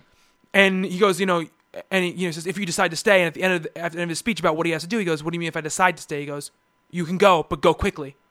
And he's about to leave. And then there's like a report on the news that goes, you know, woman, you know, attacked an alley, and he's climbing up, and he, he stops, and he looks down, and he gets this look of kind of anger or resolve on his face. And he goes back down the ladder and puts on the suit and goes out because he can't, mm. you know, he can't stop. It's that's his mission, and he's he's Bruce Wayne. He's Batman, or even he's a clone, so he's got to go out and do it. Uh, I thought that was a really, really great uh, story. It's sort of sad, you know. Just as I can think of it, I think the Batman story is sort of sad in general, but it was really cool. And the last text said, um, "Never the end." It was the was yeah. the last was the ending of it. Well, that sort of ties right. into the well, you've seen the movie, I'm sure, The Phantom. Yeah. Right. Which came before Batman, but mm-hmm. there are there are certainly elements of that in Bob Kane's original Batman, you know, the yeah. Phantom Cave and all the rest of it. So that's a really nice nod to that, too. The whole passing of the torch, that there's a legacy of Batman exactly. to Batman yeah. as the generations move on. Yeah, and Sean Murphy art on that, which is just, it's gorgeous. Um, the one I was really surprised by, and mostly because it's part, I guess it's the part of the main detective continuity, and something we've been kind of joking about for the last couple of months, is the Gothtopia storyline. hmm. um, I was really surprised by it. So... What is Gothtopia? This is what it, this, no, the, the the idea of it is, and we the thing is like you don't quite know because it, it feels like it's an alternate reality story. It feels like it's this utopian Gotham where Batman's a little different. You know, he's called something a little different. There's his his Robin is Catwoman. She's called Catbird. You know, uh, Batgirl's a little different. Batwoman's a little different. All these characters are a little different, and when you kind of start to find out, it, everything looks really great on the surface. but there's something else going on. There's so, sort of like that, um, you know, like the, the Purple Man character in um, in uh, Marvel, where he can kind of control your mind and kind of yeah. change your alter your perception of reality. You have the feeling that something like that is happening in Gotham right now, because people are people are believing this this this utopia, and whenever when anyone sees through the the guise, when you tell somebody, they react very violently to it. Like they don't they don't want the truth to come out. Uh, so it was interesting to me. It's a three issue arc, and I think it's mm. ending um, Layman's run on Detective before Buch uh, Bucciolato and Manipul take over. But it wasn't all what I expected, and it made me go, huh, I think I'm going to add Detective for the next two months to my pull list, because I want to see what happens with this story. Um, the Jason Philbook art is really, really nice, and I, I was really pleasantly surprised by it. If anything else, if nothing else, take away from this, which is a nice collection of stories, of Batman stories, that story made me, it made me want to read the past detective stuff, but it made me go, hmm, this is a pretty cool idea. I'm going to see this to the end. So, um, thankfully, you have the nice cover. I do, yeah. I have a very nice cover. Him staring up at the yeah, that's a the real symbol. Cover, not yeah. the hideous Frank Miller, the bad Frank Miller cover. Yeah, man, I, I've I was shown a as a parody online with Batman put into the pose. Oh yeah, Catwoman is you know on all fours, basically with a leash. Mm-hmm. Obviously, Frank Miller is a fan of Spinal Tap. Smell the glove, because that's the first thing I thought of. When I, that's really is, funny. Uh, yeah, it's uh, it was not a nice cover, and it's like like a ten year old cover too, because it was yeah, a, it was yeah. a it was an unreleased variant for All Star Batman Superman. A Batman. Oh my god! And Robin. I just googled it. That's hilarious. Yeah. yeah. um. But yeah, so that's it for my book of the week. Uh, really good, strong week for for D C. Uh, and I'm actually going to read Batman Detective for the first time since like the first two issues of the New fifty-two. So uh, Batgirl this week is a crossover. I know, I'm gonna, and I get that book yeah. anyway, so I'm uh, excited to see what it, what they do with it.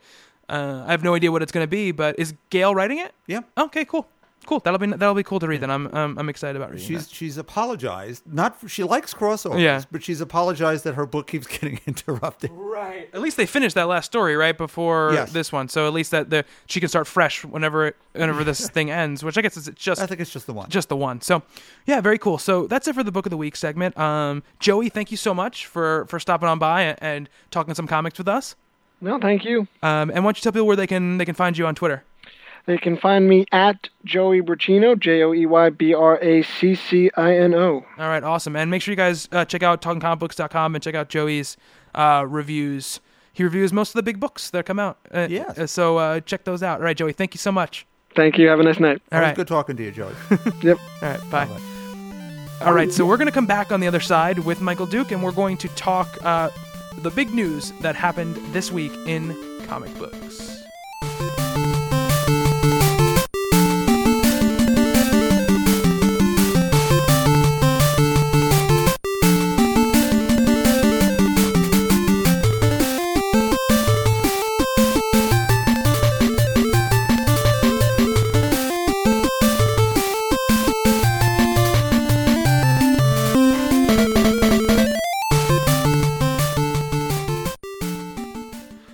Right, we are back on the show, and as we, as you know, Stephanie and Joey have stepped away, and Mike Duke has joined us.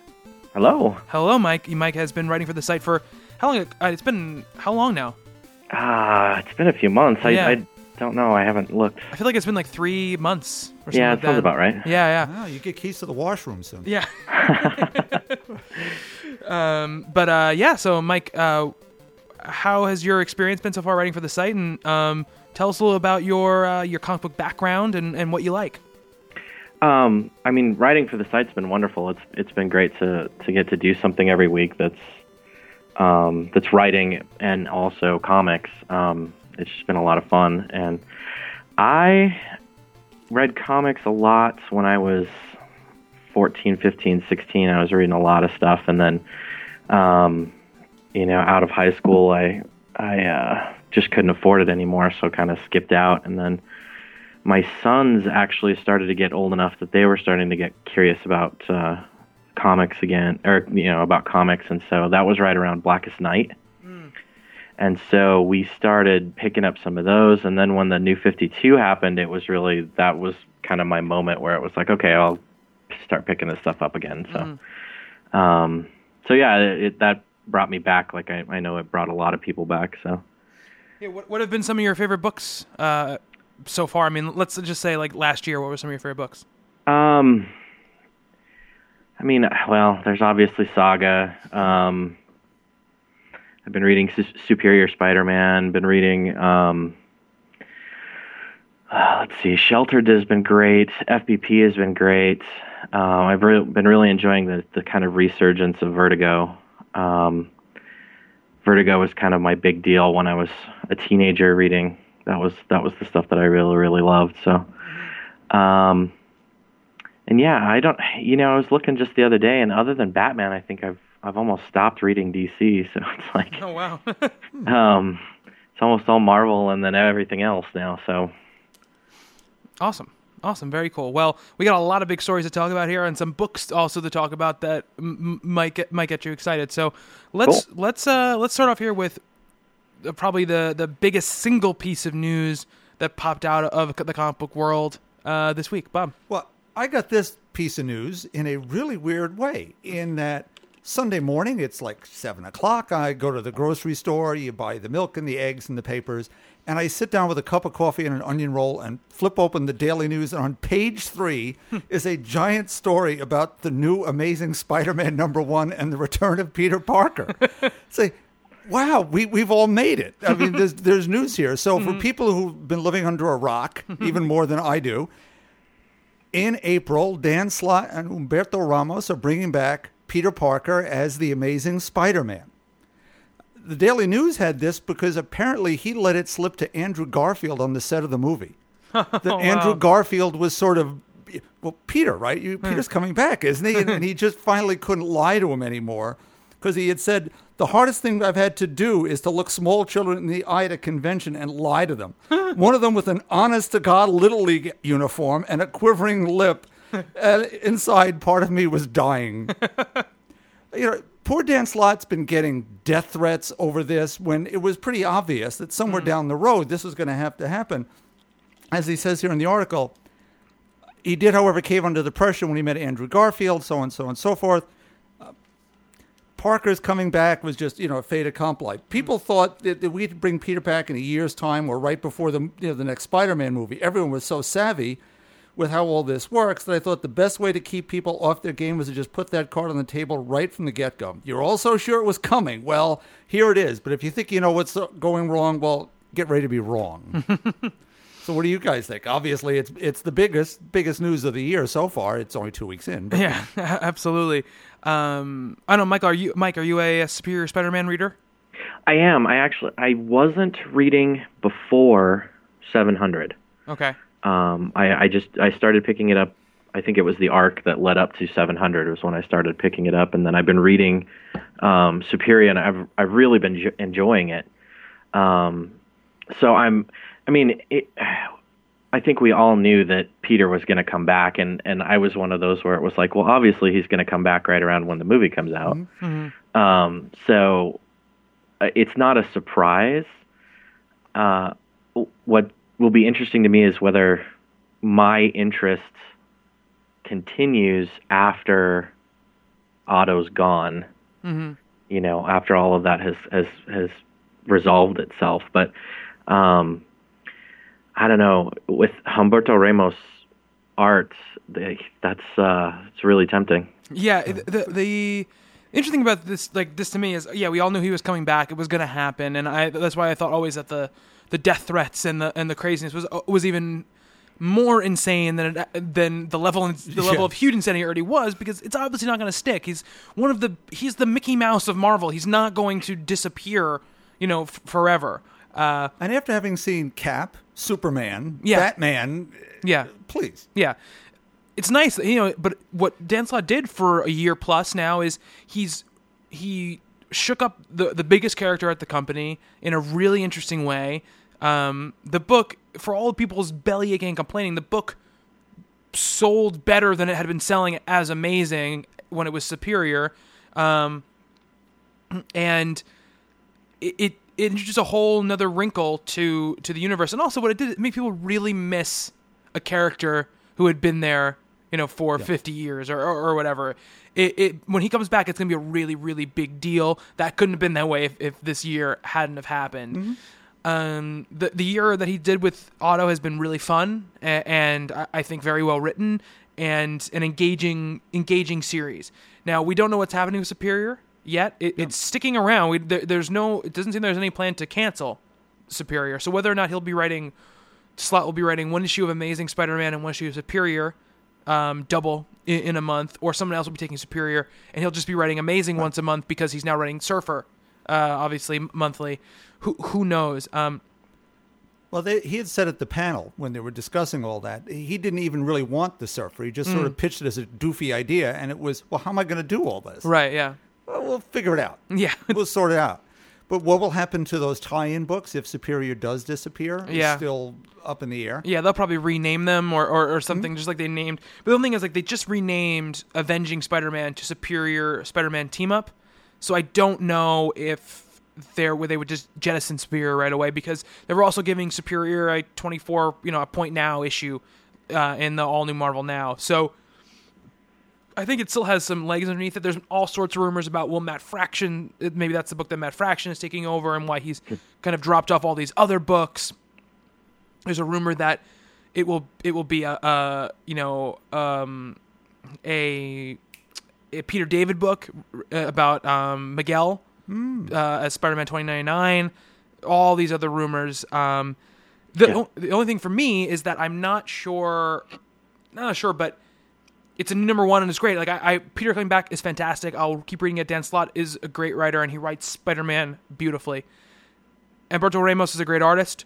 He's the Spider-Man artist. You know, it's just him and Stegman have kind of been volleying back and forth Uh, all year, and he was doing amazing with uh, Slott before, so that part doesn't excite me so much just because it just feels like we're just going back to the way it was, which is not a bad thing, but it doesn't necessarily have that initial um, excitement for me. I don't know, uh, Mike, I think, I think you were kind of alluding to that w- with with whether yeah, you're excited I mean, about this or not. Well, like I said, I wasn't collecting it before, and, and from what I've heard of it, it sounded like it was kind of waning up to the the the story arc that, that put Otto in, in mm-hmm. Peter. But, um, I mean, you know, I'm, I'm, I'll definitely give it a few issues and, and make sure that it's, you know, that it's something that I either want to read or don't. But, but yeah, I think that's the concern is that, okay, so are we going to go back to the status quo or not? I mean, you know, and, and until you just mentioned it, I had completely forgotten that Miguel is now in this universe and I'm a huge twenty ninety-nine fan. So I would love to see a, a Miguel book again. Especially written by Peter David, so yeah, absolutely. And he's been kind of um, circling. You know, he's he had the, that arc, and then he popped up again, I believe, in the last issue uh, of Superior uh, that has come out. So I think I believe there's a new one coming out this week. Actually, uh, it'll be out. Well, if you guys are listening to this, so we'll see. You know, this is this, this continuing thing about comic books and, and the way that they do their thing. There, there's no other medium in the entire world where you know the end of a story three months before it happens. It right. just never happens. So I have to imagine Slott's a smart guy that if the ending is is is being foretold to people already, that he's going to do some surprising things in the lead up and in the aftermath to what well, happens. Well, as he's saying, people who think they have it all guessed out are wrong. Yeah. There are interesting rumors abounding. One might be more than that, and there's an Infinite Comic Spider-Man, mm. which is Joshua Hale Fialkov and yeah. Juan Bobillo. And in that one, apparently they're, they're showing pages where Peter is caught robbing a bank mm. and doesn't know who he is. Mm.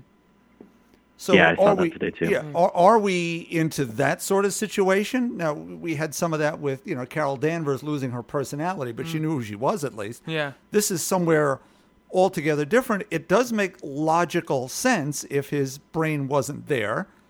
Uh, there was a rumor about Otto becoming the new Venom, mm-hmm.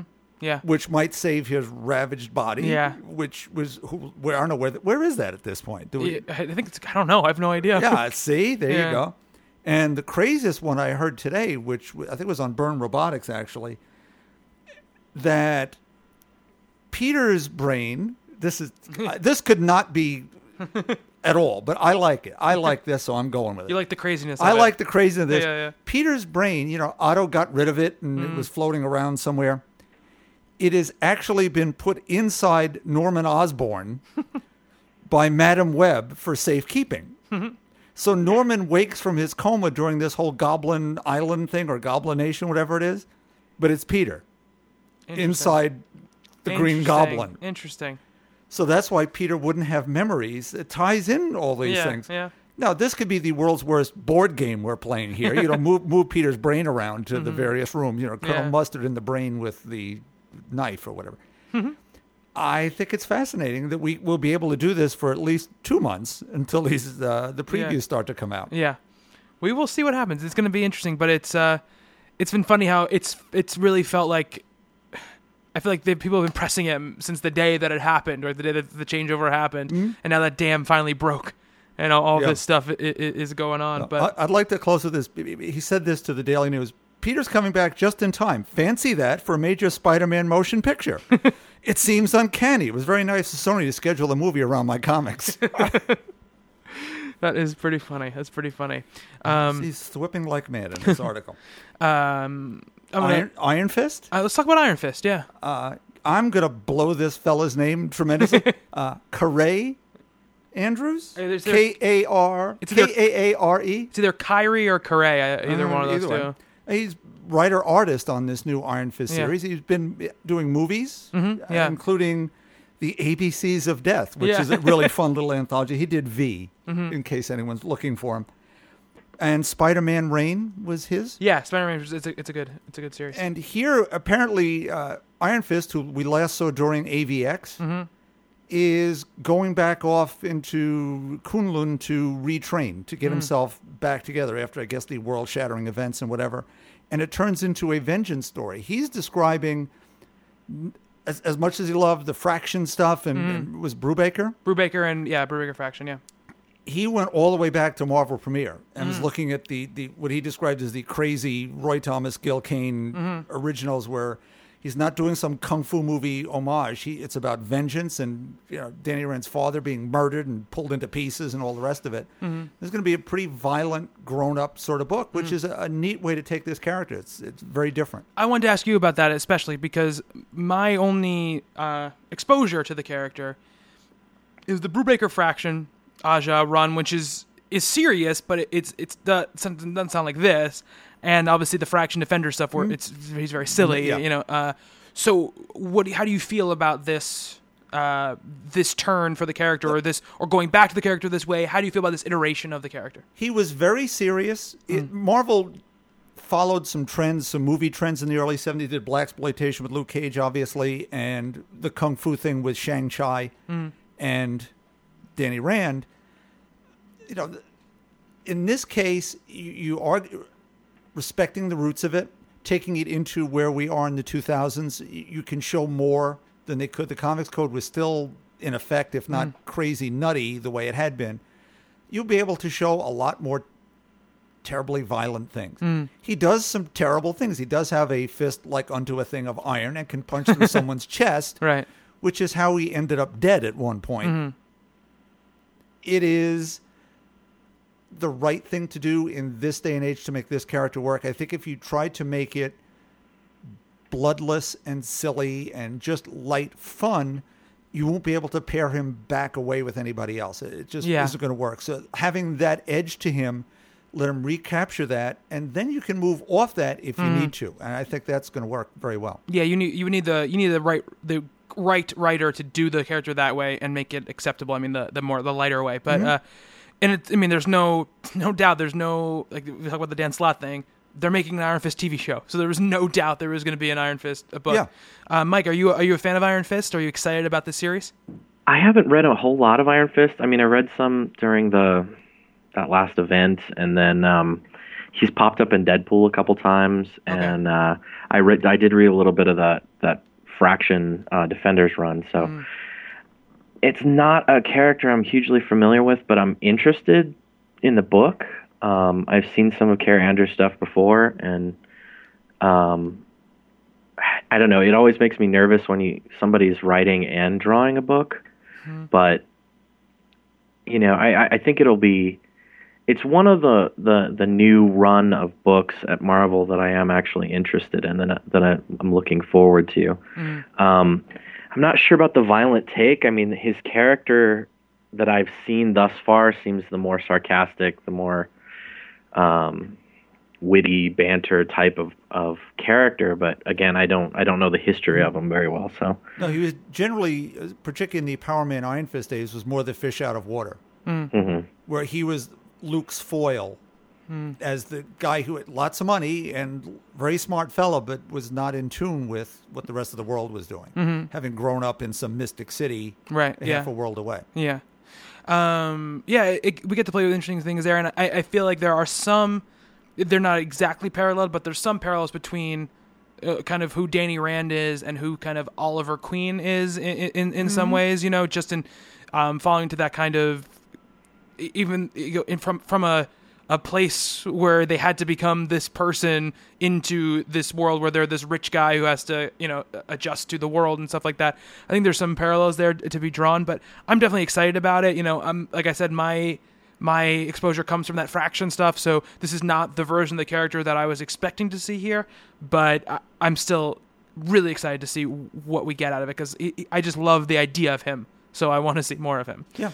No, he was one of the highlights of A V X. Mm, yeah. Really was. Mm-hmm. And, and mostly mixed bag. His character yeah. stood out. Yeah. No, agreed. Yeah. Abs- yeah, absolutely. That's absolutely true. Um, Should we go for dupe? Uh, let's hop over. I'll do, do a little D C news before okay. we right over there. Uh, we got the announcement this week, finally. We knew that Brian Bucciolato and Francis Manapul were moving off The Flash to Detective, but we had not heard about who was replacing them. Uh, until this week, when we learned that Robert Venditti and Van Jensen, who write Green Lantern Corps, Robert Venditti also writes Green Lantern, and he writes Exo Man of War, um, uh, will be taking over writing duties, and Brett Booth will be taking over uh, drawing duties, which which is fine. The, the the the biggest news of all of this is that they announced that Wally West will mm. be making his first appearance in the New fifty-two, coming in Flash Annual uh, number three, I believe is what it is. Yeah, Flash Annual number three. Um, they released a cover image of a kind of blue-clad figure with lightning all over him running hmm. uh, through what looks like a time stream or something like that. More Impulse than Kid Flash. Yes, yeah, absolutely. So we're not sure. We, again, we have no, we have no um, con- context for what Wally Wally's going to be, or where he's coming from, or wh- where he's been, or how he relates to any of these people. Um, but. As a big Wally West fan, I am excited that they're they're finally bringing him back into the into the, the fray, and it seems like this is the year of them finally listening to all the people calling for those characters to come back. We are going to yeah. have, um, oh my god, her name Stephanie is Brown. Stephanie Brown back, and we're having Wally West back. Uh, I mean, I'm excited. I know I know Bob as a is not a reader anymore, but as a you know Wally West has been around for a long time in, in the Flash world. Uh, what do you think about Wally West coming back into the fray here? It's perfect. Yeah, it, it was. He was never the sidekick in the same way that Robin was, mm-hmm. but he was someone that Barry could confide in. There was something else going on, that he was Iris's nephew, as mm-hmm. I recall. Yes. Yeah. Yeah. Is Iris in the New fifty-two? She is. They're not together. Oh. Yeah. Oh, tell me things like that. Yeah. Okay, so maybe this is the avenue they get together. Yeah. Maybe. Absolutely. And we have the Titans without Wally at this point, right? Yes, absolutely, yeah, yeah. See, he's got to be back. They have a Kid Flash. I mean, they have Bart, so they have Im- basically Impulse is in the is in the Titans, but that's, it's not the no, same. That's, no, it's no, that's not right. That's just not right. No, it, you need to. Next is Aqualad, I guess. We yeah, that's true. We've got to get that together, and Donna Troy, and let's let's go for the get the band back together. Absolutely. It, but the funny thing about Wally, he's part of this group of of characters, and I guess there are. I guess they call it like legacy characters, legacy versions of heroes that are are more popular to a certain generation than than than, sure. than the originals. John Stewart, John right. Stewart, and Wally West, because of that cartoon. T- to me, and to like a lot of people my age, I think those are the, the that's the Flash and that's the Green Lantern. So it's been interesting to see them. Um, obviously, John Stewart is in the universe, but to see them pull back on those and push. The the originals a, a lot lately, and I think a lot has to do with the upper ups there. I think Jeff Johns loves the original, all original versions of those characters, which are great too. But it's cool that he's finally back in the universe. Mike, I don't know if you're a if you're a Flash fan or anything, or if you have anything you want to say about this. But um, I've been reading the the New fifty-two Flash, mm-hmm. and um, I, I kind of dropped off around the Gorilla Grodd stuff and then picked back up. But, um, you know, I don't know Wally West. I mean, mm-hmm. I, I, to me, the character is Barry Allen. Mm-hmm. And so, um, but, you know, adding characters, taking away characters has never really bothered me that much. Mm-hmm. Um, I think the the trouble I have with this book is that the was is the missing Manipal and and Buccellato. Right. I mean, it's the design of that book when it originally came out was so was so different and interesting that, and I, I I've had a really hard time with the the writing that Vendidi's done so far. I haven't really enjoyed it, so I don't know. Um, we'll have to see how it goes, but yeah. Uh, well, that being said, are you, are you gonna be? Are you gonna start picking up Detective once uh, Booch and Manipal move over there? I might have to. I mean, um, you know, Detective's one that I think I got the first like four issues when when the, the reboot hit, and it just really didn't do much for me. So um, yeah, those but, are four really bad issues. That's what yeah, I mean. Right. um, but Manipal and Buccellato on, on Batman, that's something else. I might have to do that. Yeah, I am I am intrigued, to say the least, about how they're... I, I, I can see how their style fits in with The Flash, and Manipal was doing The Flash even before the reboot um, at times with, with Johns, mm-hmm. but th- their their style is so... Uh, it's so colorful, you know, and right. warm. I, I'm very, very interested to see what they do with Batman and and how they transfer their style to that that, that more... that bleaker, darker, um, bl- you know, blacker style th- than this kind of warm watercolor style that that uh, Manipal, you know, uses, and Buccellato uses because he's the colorist, use on The Flash. Right, absolutely, yeah. I think it it will definitely be interesting. Yeah. It'll ha- we'll have to see whether it's whether it's good or not. It'll definitely make me pick it up. That's for sure. Yeah, right. So th- that's that's one thing. Um, Let's hop back over to Marvel, Bob. What are, you, what are you talking about here? Sure. Well, I started to say something about Duke, yes. which I know very little about, so I need some help here. But what we have is Peter Milligan and David LaFuente starting a five-issue limited series in mm-hmm. April about Duke, which is apparently a Kitty and Duke story, which oh, wow. really seems like an odd couple if there ever was one. Yeah. Apparently getting into his motivations, why he's wandering around chronicling what she's doing, and we yeah. learn about the two of them through that. Yeah. And it's apparently going to be mm. it's going to be kind of where he was during uh, Battle, Battle of the Atom and stuff like that. Um, m- my experience with Duke is very small. Like uh, I conceptually love the idea of the character. I love that Mike Allred uh, illustrated Wolverine and the X-Men that yeah, featured Duke. One of my favorites. Yeah, yeah. one of my favorites. Uh, and Steve has been reading Ecstatics and, and really loving it. And actually, I have the first trade of the Milligan Allred X-Force uh, that I'm going to check out. I, the, my favorite thing about this announcement is I love the fact that it's a five-issue limited series. Yes. It means we're going to get all of it. We're going to see everything they want us to see. They're not putting this undue pressure on on trying to make an ongoing series about the character while still capitalizing on the fact that the character has been being talked about quite a bit, in the, I think, in the last couple of years since that issue came out. So I think it's the perfect way. And you get the original mm-hmm. writer uh, you know, on, in, into, into, the, into the fray. If it was all red, obviously, it would put it over the top. It's not, but... That that that's just a slight a slight ding against it, but I think it's going to be a, a cool thing to, to, to check out. I mean, Mike, are you are you a Duke fan? Um, I, I am a Duke fan, but in the same concept context, I think that you are. Um, I've only read the stuff that was in uh, Wolverine and the X-Men, but mm. I absolutely loved it. I mean, he was it was hilarious, um, and I'm glad I, I hadn't heard that it was a limited series before, so I'm, that that makes me really happy.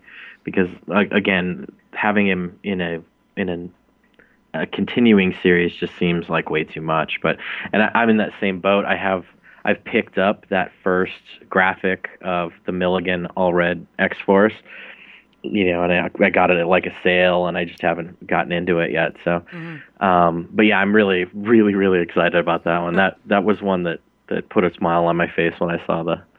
Yeah. When I saw the news. Yeah, absolutely. I mean, Bob, what, you said you don't know much about him either. No, what do you think about this? I'll look at it in the store and see where we're headed. Again, a limited series, great. You get a taste of it. Mm-hmm. If it works, you could do another one. Yeah. Just move on a year from now or six months and just keep doing it. You don't want it to turn into forty-seven Duke books. Right. No. No. Uh, but, uh, I'm sure people love Deadpool, but there's yeah. a lot of Deadpool out right yeah. now. You can overdose. Yeah. No, I think it's a good idea. It's, it's yeah. a very good idea. And... um, I, I, w- I was very excited about, about that announcement. Um, another uh, book that got announced this week, uh, or this, yeah, I guess it was in the last seven days. Um, Sinestro's getting his own uh, series.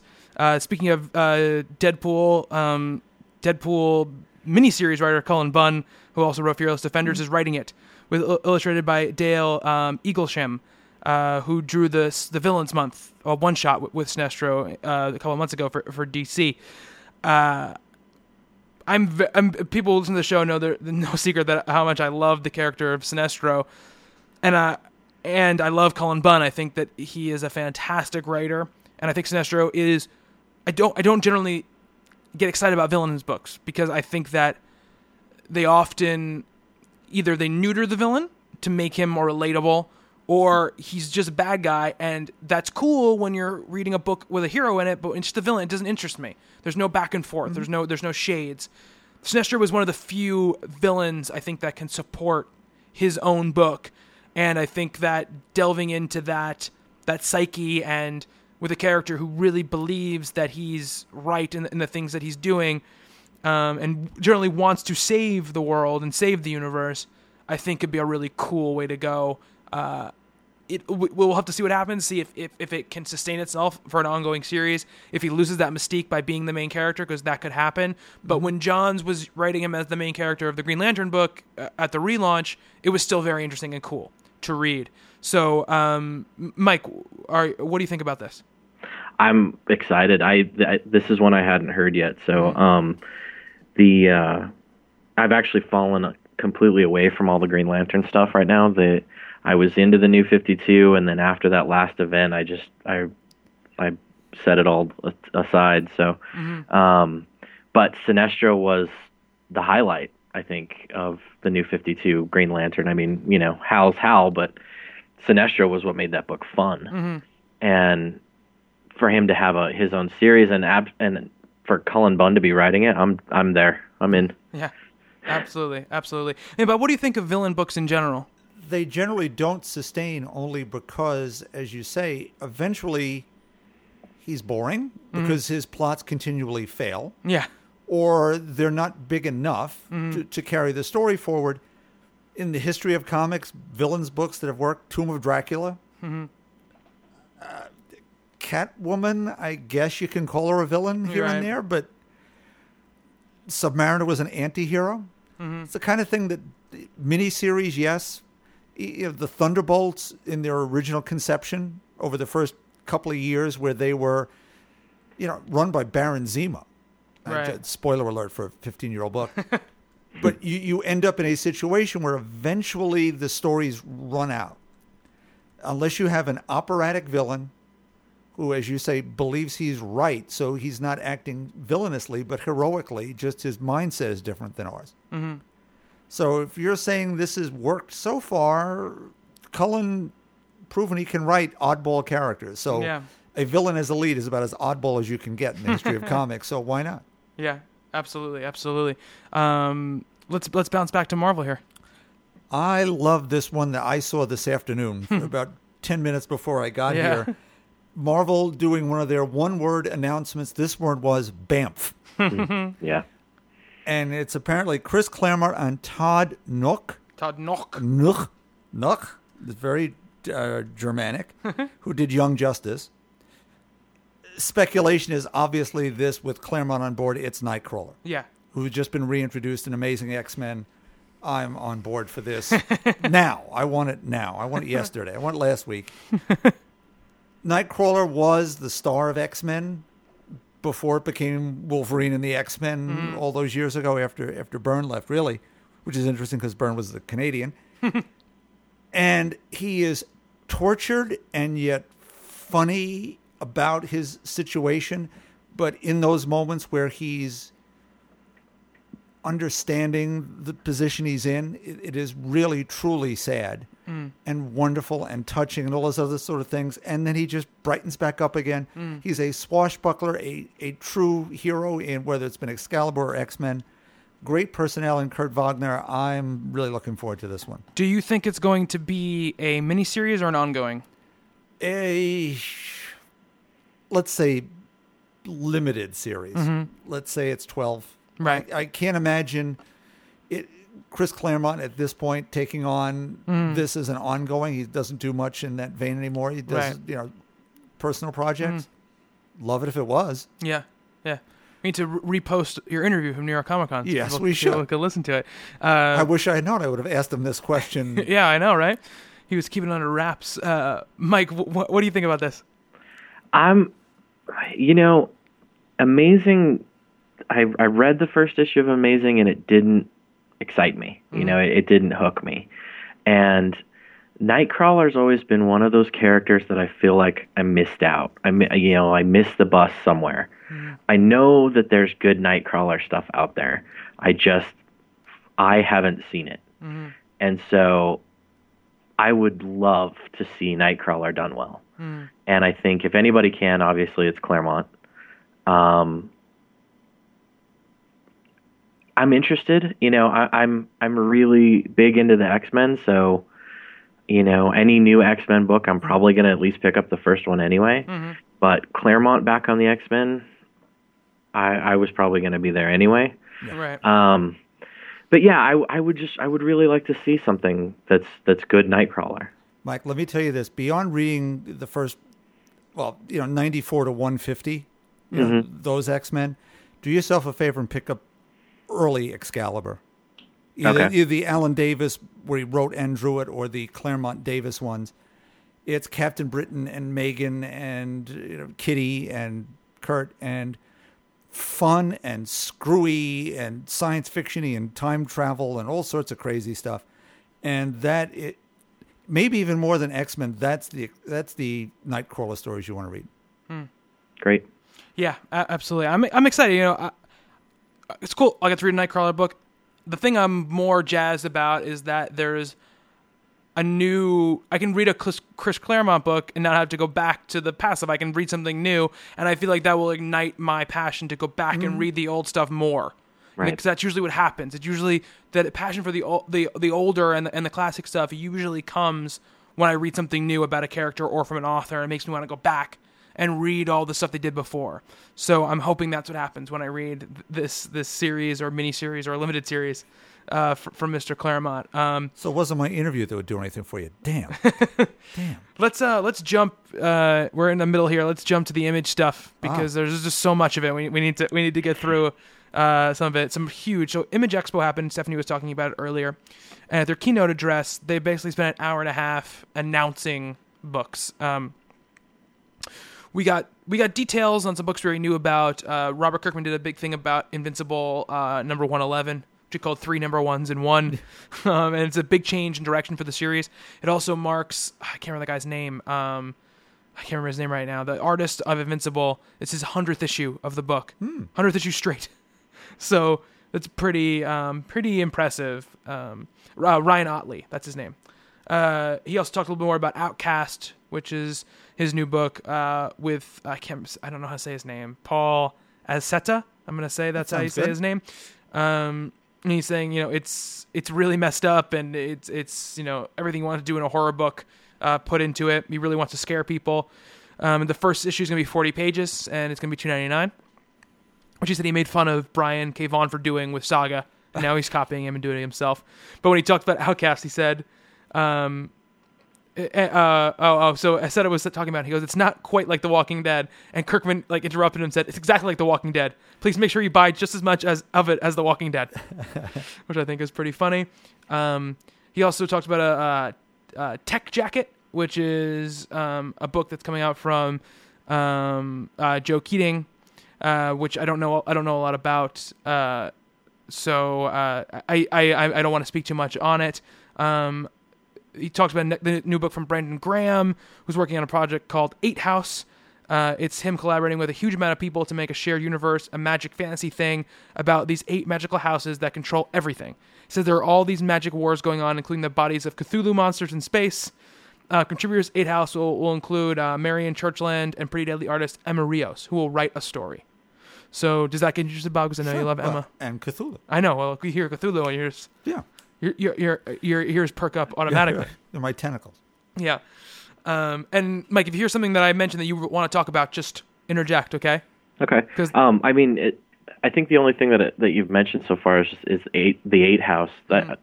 seems like a really interesting idea to me. That this sort of curated uh, anthology book, mm-hmm. um, I think sounds sounds really interesting. And I think if they can get some good creators in there, it, it could be very cool. Yeah, absolutely. I, I think that it it plays on th- also things that are popular now. It has, you feel like, the Game of Thrones-ness in it and mm. and stuff like that. Um, Brandon Graham is a is a is a weird guy. He's an interesting writer. So I don't know how that stuff translates to, to this work, but if you read his um, I can't remember the name of the thing, the the Warheads, the uh, multiple Warhead stuff is really strange. So mm. uh, I, I'll, I'll bring that sensibility to this, but we'll have to see. Uh, Joshua Williamson uh, was next, and he. His new book, he's the writer of Ghost, by the way. He's doing a book called Nailbiter, um, featuring a serial killer named Edward Charles Warren, who eats his victims' nails. The series takes place in a small town in Oregon where sixteen of the worst serial killers all hail from, and involves a police investigation as to why that that's the case. Um, Nailbiter, Nailbiter debuts in May, drawn by Mike Henderson.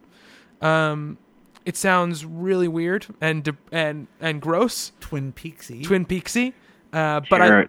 Terrifying image too. Oh yeah, the, the, the cover yeah, that they the put cover out. Cover image. Yeah, it's it's terrifying. I'm really interested in it. I've really liked Ghosted, and Ghosted is a little bit more tongue in cheek, and it's a little bit more, I guess, uh, panache to it. This feels more like a straight horror book, but I love the idea of the the, the mythological idea of it, right? The the the the town. The, I love the midwestern, the the northwestern town with the weird history thing, and I just I think it's a great. a great way to go, because to anybody except people who live there, it's kind of a very uh, foreign place almost, even though it's, it's it's in our own country. If you're from America, sure. you know, it feels like it's very out of the way. It, it, you believe that there could be weird stuff that happens there that nobody ever knows about. And I think it harkens back, obviously, to Twin Peaks and to the kind of X-Files and all that kind of stuff. And so I think that's a cool way to go. Um, sh- uh, Shadowline chief Jim Valentino announced Ted McKeever's next project, which is The Superannuated Man. Um, he calls it equally weird to McKeever's past work. McKeever did that Miniature Jesus miniseries ah. you know, this past year.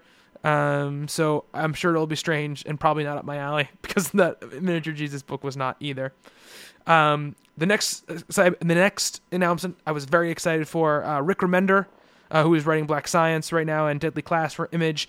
He's got another book and Image called Low, which is illustrated by Greg Tocchini, who worked with Remender on Uncanny X-Force and the Last American Crime, Last Days of American Crime.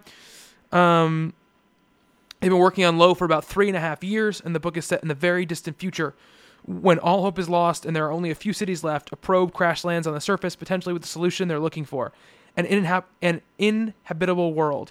An, an, inhabitable, an inhabitable world. The story is slated to unfold in about sixty issues and debut in July. Remender calls it aquatic sci-fi fantasy. Stevenson tells the crowd, "Low will be your new favorite comic." Hmm. Um, Mike, are you a, a Remender fan? Does this interest you at all? I, you know, I've been flopping back and forth on Remender a lot. Um, I loved Uncanny X-Force, but um, there's a couple, like Captain America, I haven't been able to to hang on to. um, well, so feeling well. I'm interested. Um, I think him with the, the sort of shackles off uh, is interesting, especially in, in that sort of super sci-fi uh, setting. So it'll be something definitely interesting. That the sixty issues sort of terrifies me a little bit, but um, but you know, hey, if you can plan for the five-year run, I guess go right on ahead. Yeah. No, I think so many of these things, it's my own little dopey personal theory, they seem to read much better as novels mm. mm-hmm. because I have the funny feeling, as opposed to monthly books, they are written as complete stories and then sort of arbitrarily broken up mm, with maybe. artificial climaxes thrown in every now mm. and again. And when I read some of these things in trade, the first Fatale trade I couldn't put down. Mm-hmm. And the first issue, when I didn't put it down and went to pick up the second, was, oh, it's all right. But yeah. as as a, wow, as a r- literal page turner, couldn't put the thing down. Just want to read right. and keep reading more. So sixty issues, that's an omnibus. Yeah, you're into one is. of those things where don't put it in your lap, you'll never have kids. Yeah. uh, the first couple issues of Black Science have been fantastic. So, and this seems sort of in that same milieu, you know, that, that mm-hmm. super sci-fi, like Mike was saying. Uh, I have no idea what aquatic sci-fi fantasy is, but we'll have to uh, see. That's The Wake. Yeah. Yeah, that's that's what I thought of too, was The Wake. Yeah.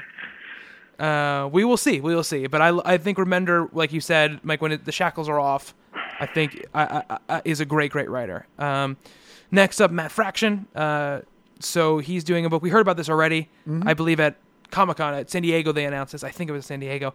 Uh, Odyssey. Oh, he told us about it, didn't he? I...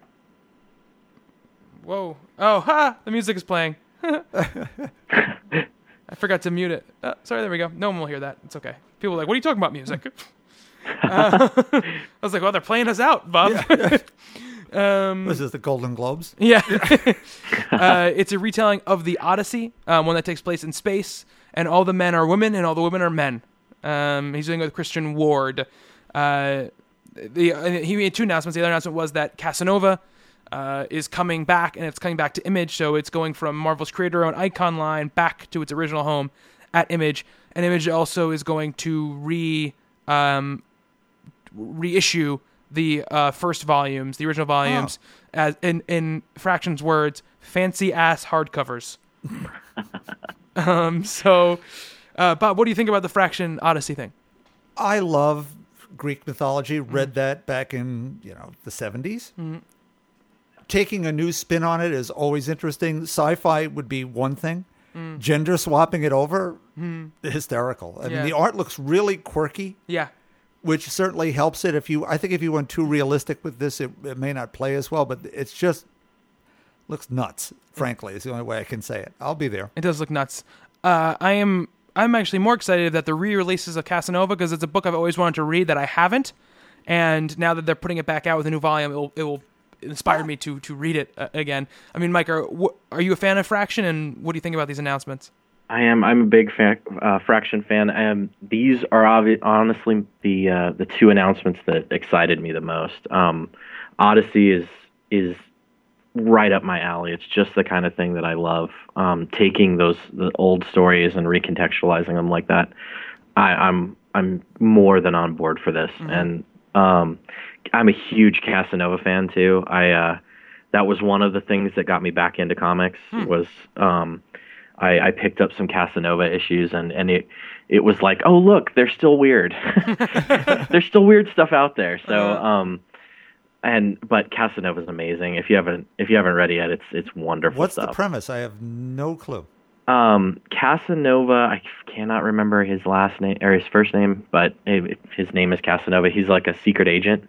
Um, but it's it's sci-fi. There's a lot of time travel. There's a lot of um, jumping around in your own timeline, that type of deal. It's mm. it's it's very it's very weird, but it's. You know, it's like a James Bond sci-fi type of deal. Mm. Um, it's Perfect. It's good stuff. It sounds Fraction weird. Yeah. Oh, yes. Yeah. It's it's very Fraction weird. Yeah. um, next up, uh, second the se- the second part of Team Fraction uh, took the yeah. stage. Uh, Kelly Sue DeConnick to talk about her new book uh, called Bitch Planet from Image, which she jokes as an example of steering into the curve. The cover text reads, "Girls, girl gangs caged and enraged." Uh, Valentine DeLandro is the artist. Uh, she said, "This is born of a deep and abiding love for exploitation and a woman in prison movies of the nineteen sixties and nineteen seventies.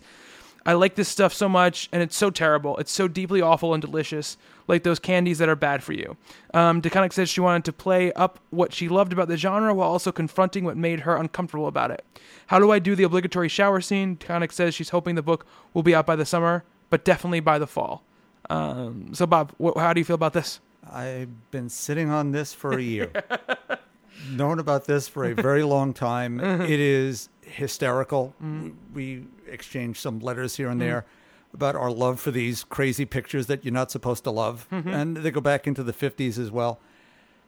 It's as with Black Science, where I compared it to one of those Corman movies. Mm-hmm. This is one of those big bird cage sort of crazy things with Pam Grier, whatever, Black Mama, White Mama, mm-hmm. so on and so forth.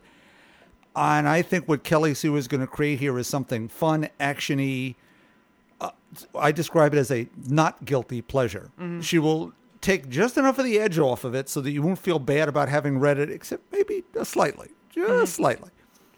is going to be a crazy screwball book, and I can't wait. Mike, what do you think? You know, the whole um, exploitation thing is, is really big right now. Like, try, everybody's trying to bring that back, and I would love to see somebody do it well. Mm.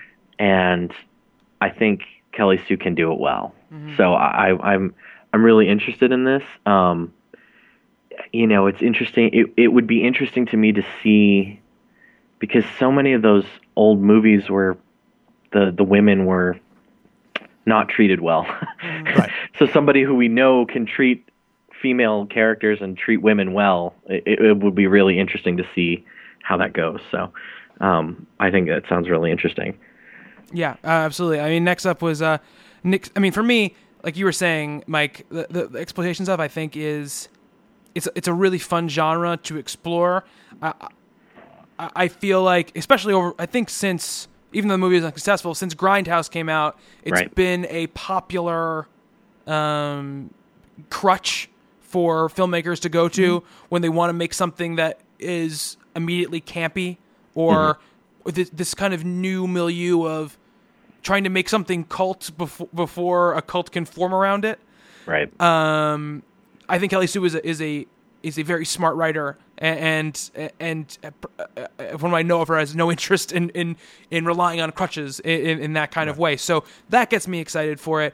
It is one of those things where I feel like in the last ten years has been very well worn. So I want to see how she uh, takes it to a, a different place. Um, next up was Nick Spencer, who is the writer of Mor- uh, Morning Glories and Bedlam. Um, and he also writes like a bajillion Marvel things as well. Um, he's got three new projects to announce uh, at, at the Image Expo. Great Beyond, which is illustrated by change artist Morgan Jeske, or Jesk. Uh, Spencer says it's in the vein of Infinite Vacation, and it's about a post-life environment where your status after death is dependent on your bank account during your life, which I think is a very fun yeah. concept. Uh, He's also doing Paradigms with Butch Geiss with the tagline, Belief is a Weapon. He says it's slightly, inti- this was Spencer saying this, it's slightly intimidating to be working with an artist as accomplished as Geiss. It's a fantasy story that's something of a modern day spy thriller with a touch of Game of Thrones. Kind of mile a minute exploration of these clans that are subject to the approval of their gods, he says. Um, and his third project is Cerulean with artist Fraser Irving. It's a sci-fi story about the last survivors of Earth who upload their consciousnesses and take a long way to an un- to an inhabitable planet. Um, he said, this will be my fifth year writing comics, and I'm a sucker for an anniversary. I really wanted this year to make a statement about where things are headed. Mm. So I think all three of those books sound really cool and really high concept. Um, I feel like sometimes Spencer is his own worst enemy when it comes to this kind of stuff.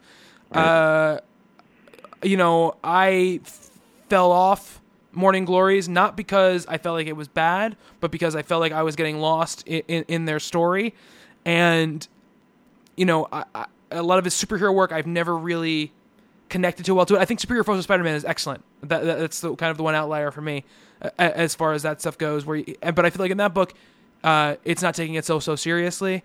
Uh, so these ideas sound great to me. They also sound like possibilities of him getting lost within giant frameworks of stories that start to bend under their own weight. But again, this is just my opinion, just going off of Morning Glories really and what these sound like. But again, like all his books, these ideas sound wonderful to me. I just don't know if I, I, I wait to see on the execution of any of them. Mm-hmm. Yeah. Again, one of these things, Morning Glories, Stephanie pulled away middle twenties somewhere. Yeah, yeah, yeah. I read the first couple of trades and mm. felt the same sort of thing. It, yeah. it would have been nice to have ended season one, or mm-hmm. to just say, okay, here's the self-contained world of this, this, this, and this. I'll go and tell some other story. It just layered more new characters into the old, and mm. then well, who's? Who, wait a minute, I don't. I'm yeah. confused. Yeah, the things that made the the book so good started to inhibit it. You, you know, the things that they did such a good job of of crystallizing early on began to get muddied. I feel like as the book went along. Um, now, if you compare that to Lock and Key, right, which is totally this, different. Again, and the the thing that I think Spencer has, the issue with Spencer, it, it's bigger and bigger and more and more and more. I, I, you know, look, again, this is only his fifth year writing comics, so the restraint is something I think that comes along with your your, your sure. maturation as a writer. So the thing about the Lock and Key is that he was always restrained. It, it kept really those core characters and never went beyond it. and that's what let, let the mythology become complicated, because as long as you you can't have, everything can't be complicated, because yeah. then nobody can, nobody can understand it. I don't know, Mike. Are you a Morning Glories reader? Are you a Spencer fan? Um, I, I go back and forth on Spencer. Uh, I I have never read Morning Glories, mostly from what I've heard about it. Mm. It seems like it would be something that would really frustrate me. Mm-hmm. Um, just the, the I don't like that whole holding the mysteries to your chest kind of thing. Mm. I was reading Ultimate X-Men for a while. Okay, and uh, but again that. I felt like that one was really frustrating. It, it was, it never quite got where it should have gone. And so, you know, I, when I was looking over sort of all of these uh, news stories that were coming out, and, you know, writing down titles, I did write down Great Beyond just because of, of the, uh, of the, the description of it. It sounds like something that would be interesting. And, and I'm all for, if you're gonna fail, fail spectacularly. Yeah, you know, absolutely. It, it, shoot for the stars, and if you do, if you miss, then you know, at least you tried. Mm-hmm. So um, I I think there's there's a lot of, of interesting ideas in there, and you know, we'll see if he can make it. Yeah, yeah, and you know, again, if Steve was here, he'd be telling me we're, we're idiots for not thinking Morning yes, Glories is yeah. bad, because he still, you know, he loves it. um, well, if somebody loves that, somebody loves that book, because it's. Yeah, you know, and it's there's obviously a, still going. Yeah, and there's a passionate group of people who, who really, really love that book. And again, I haven't read it in a while, so I'm not going to speak the quality now, only to why I ended up putting it down after after sure. a certain amount of time. Um, yeah, I think especially the, the the Great Beyond sounds to me like it could be like a really biting satire. So right. I, I think that could be a, a lot of fun. And I agree with you totally.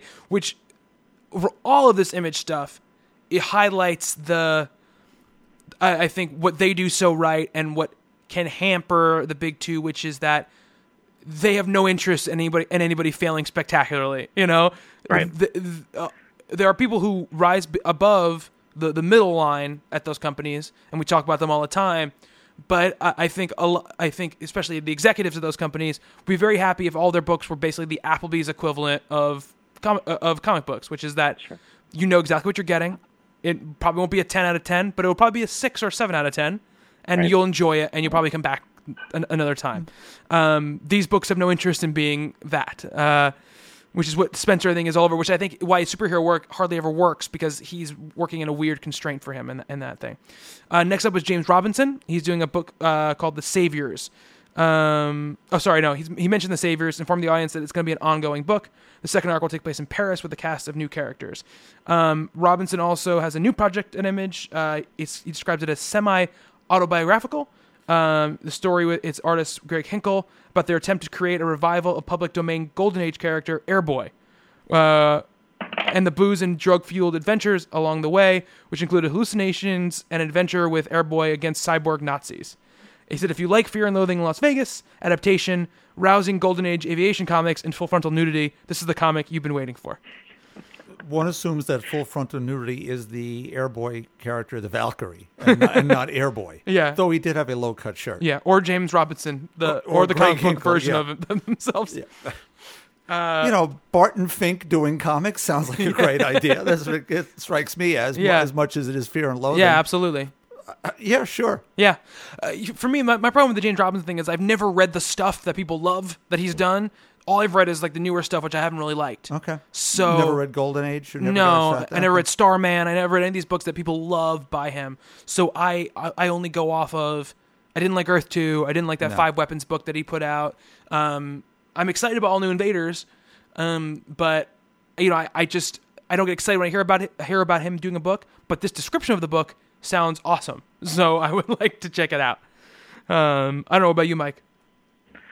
You know, honestly, I'm in the same boat. Um, I, his is a name that doesn't jump right out at me, um, and I haven't read much of his stuff, but that that uh, description definitely sounds intriguing. Yeah, I you know I I, I have a sort of guilty thing about meta books, like mm. well, and even adaptation and that kind of thing. That sort of That sort of, you know, meta film within a film sort of idea. I kind of love that stuff, and so, um, so yeah, it definitely sounds interesting. It, I I don't know that I've seen anybody do it in, in comics, and I definitely don't know that I've seen anybody do it well. So we'll have mm-hmm. to see if it, if how that works out. But yeah. Uh, absolutely. Uh, really quick, Nick Dragotta, who is the East of West artist, is bringing an educational kids comic called How Tunes to Image.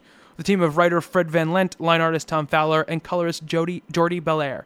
Uh, he said, he, I couldn't be more proud of it. And that's really all we got on, on that. But uh, I hear, uh, you know, an educational kids comic. I'm happy to hear that, that a book like that is coming, yeah. especially from those kind of people.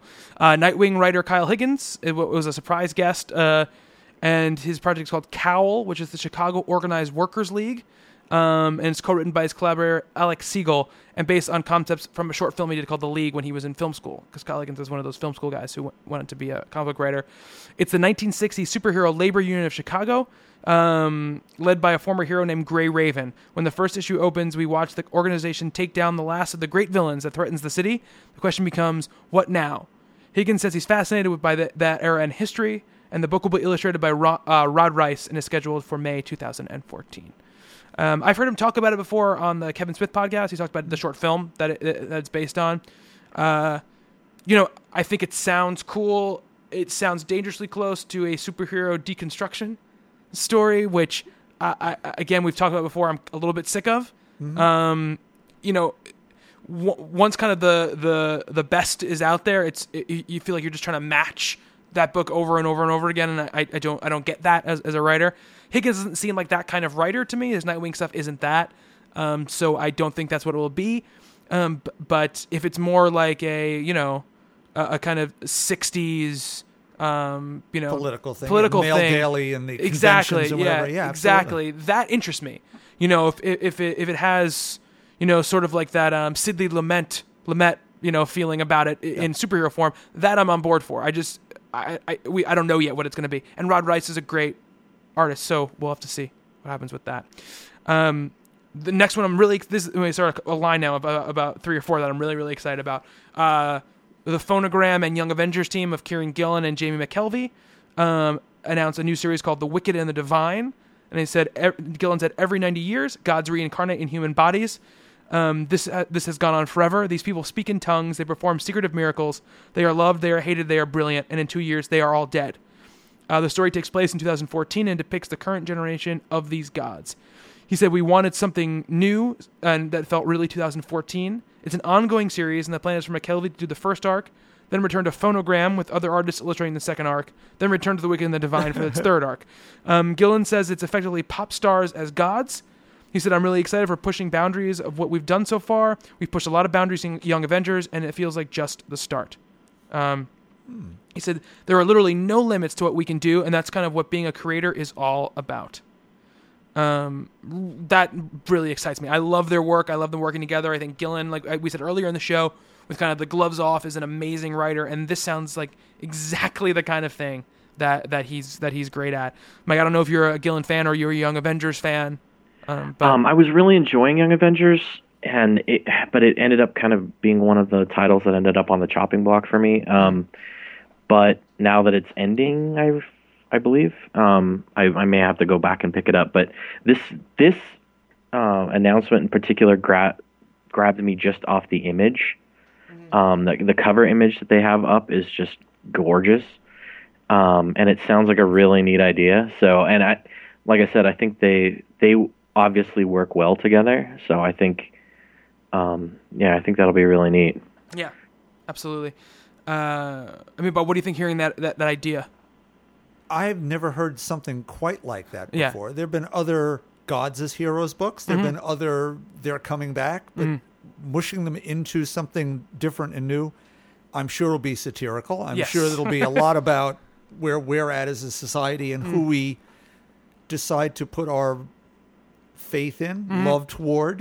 Yeah, should be interesting. Yeah, it it's got almost uh like a Neil Gaiman type feel to sure. me. That kind that, of idea. Yeah, that's what I was thinking too. Is very Neil Gaiman to me. Um, next up, uh, Batman Incorporated artist Chris Burnham. Uh, he's reuniting with Grant Morrison, who they did Batman Incorporated together, obviously, for a uh, series called Nameless. Uh, Burnham said the Nameless is the ultimate horror comic. Um, Morrison has never done a straight-up ball-to-the-wall horror book. That's what I told him I wanted, and that's what we're doing. I think it's going to be awesome and terrible, and hopefully some eleven-year-old kids will steal it, and it'll ruin their lives forever. uh, which I think is an amazing description of a book. Um, and it appeals to that eleven-year-old in me, you know, wanting to watch that thing or read that thing that scares the, the shit out of everybody else. And it, like, you know, make me not be able to sleep for two weeks. You know, th- th- so that really, really excites me. I love them as a team. Obviously, I love Grant Morrison. W- we know this. And Burnham did a really awesome job on the on the last um, few arcs uh, of Batman Incorporated. So uh, we have no idea what it's about. Just it's called Nameless, and, and that's the deal. I don't know, Mike, are you a, a Morrison fan? I am a Morrison fan. I think, um, you know, I didn't finish uh, Batman Incorporated. I, I love Burnham's art, though. He he had this this really, like, chunky, kind of almost cartoony art that is mm. just really cool, and so I would love to see them do something more together. I'm not a huge horror fan. Um, horror books, to me, are are really hit and miss, and so um, yeah, I'll just have to I'll have to check it out. But you know, anything with Grant Morrison on it is obviously is worth a, picking up the first issue. Mm-hmm. Uh, keeping the announcements going, we actually, obviously, Stephanie mentioned before that uh, she works with Bill Willingham, and he announced a book. He announced a book uh, called Restoration with uh, artist Barry Kitson, um, and he stressed that even though the idea has existed for a while, it's very early in the process. It starts with magic entities progressively removed and stored in facilities, resulting in a world that resembles the real one. The book imagines a very bad day in which something terrible happens with a facility, and they're all loose again, and magic and gods and creatures all come back to the world in one single day.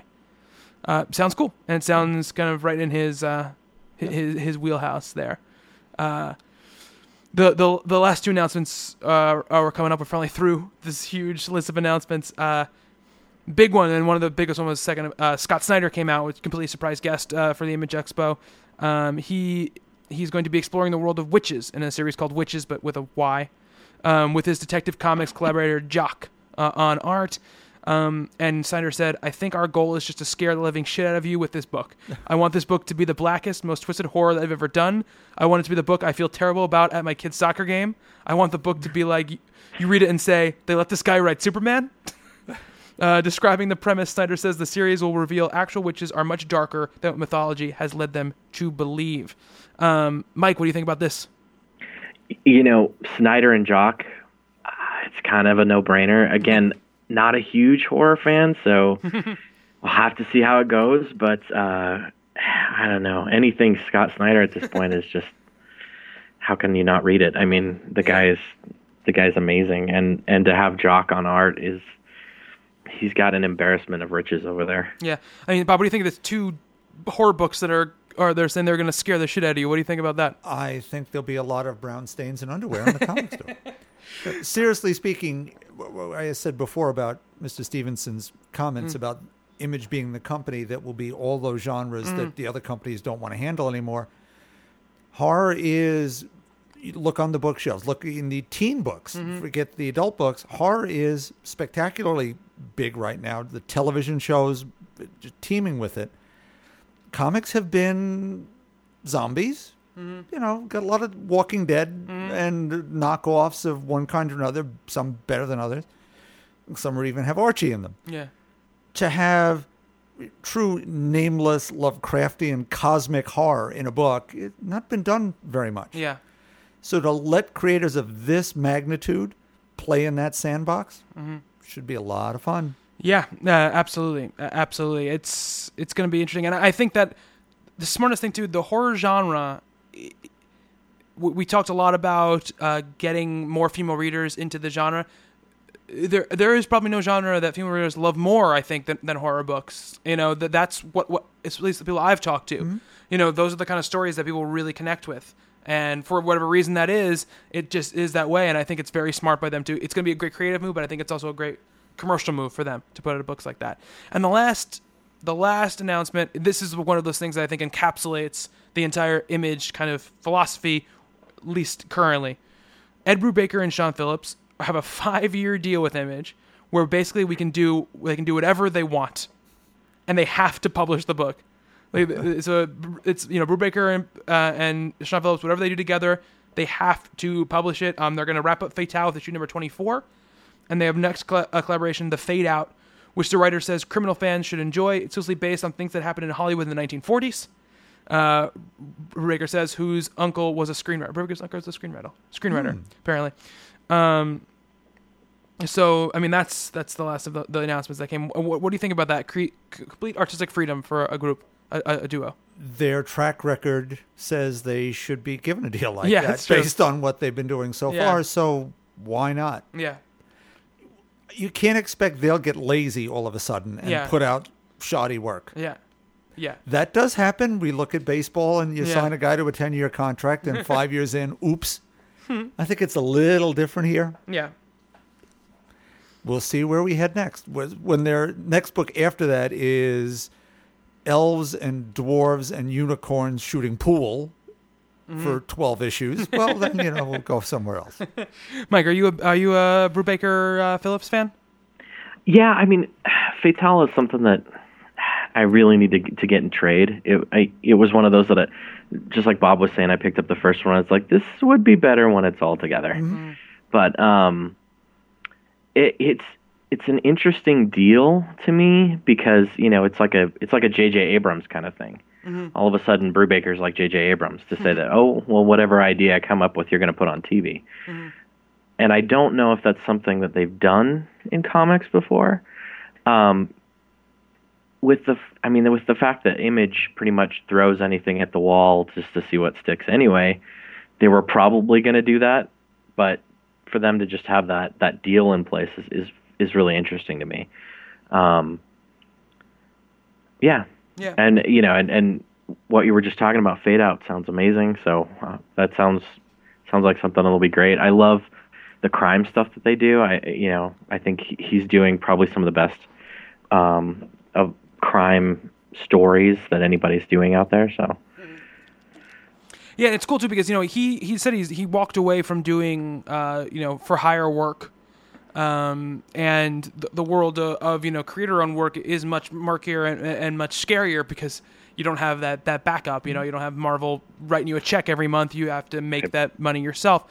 And this is a really cool way for someone who's been in the business for a long time, who has a great track record, to almost give himself the, and give him and Sean Phillips the security of working for a big publisher, but basically you're working for yourself, and, right. and, and you know, you have a, a place to publish your work always. So now I'm going to make a point we did some months, months, months back about the difficulty of the indies as opposed to the, the big properties that belong to Marvel and D C. Mm. It's those heroes that have gone on for decades and decades and decades, and people are buying the laundry in essence. Yeah.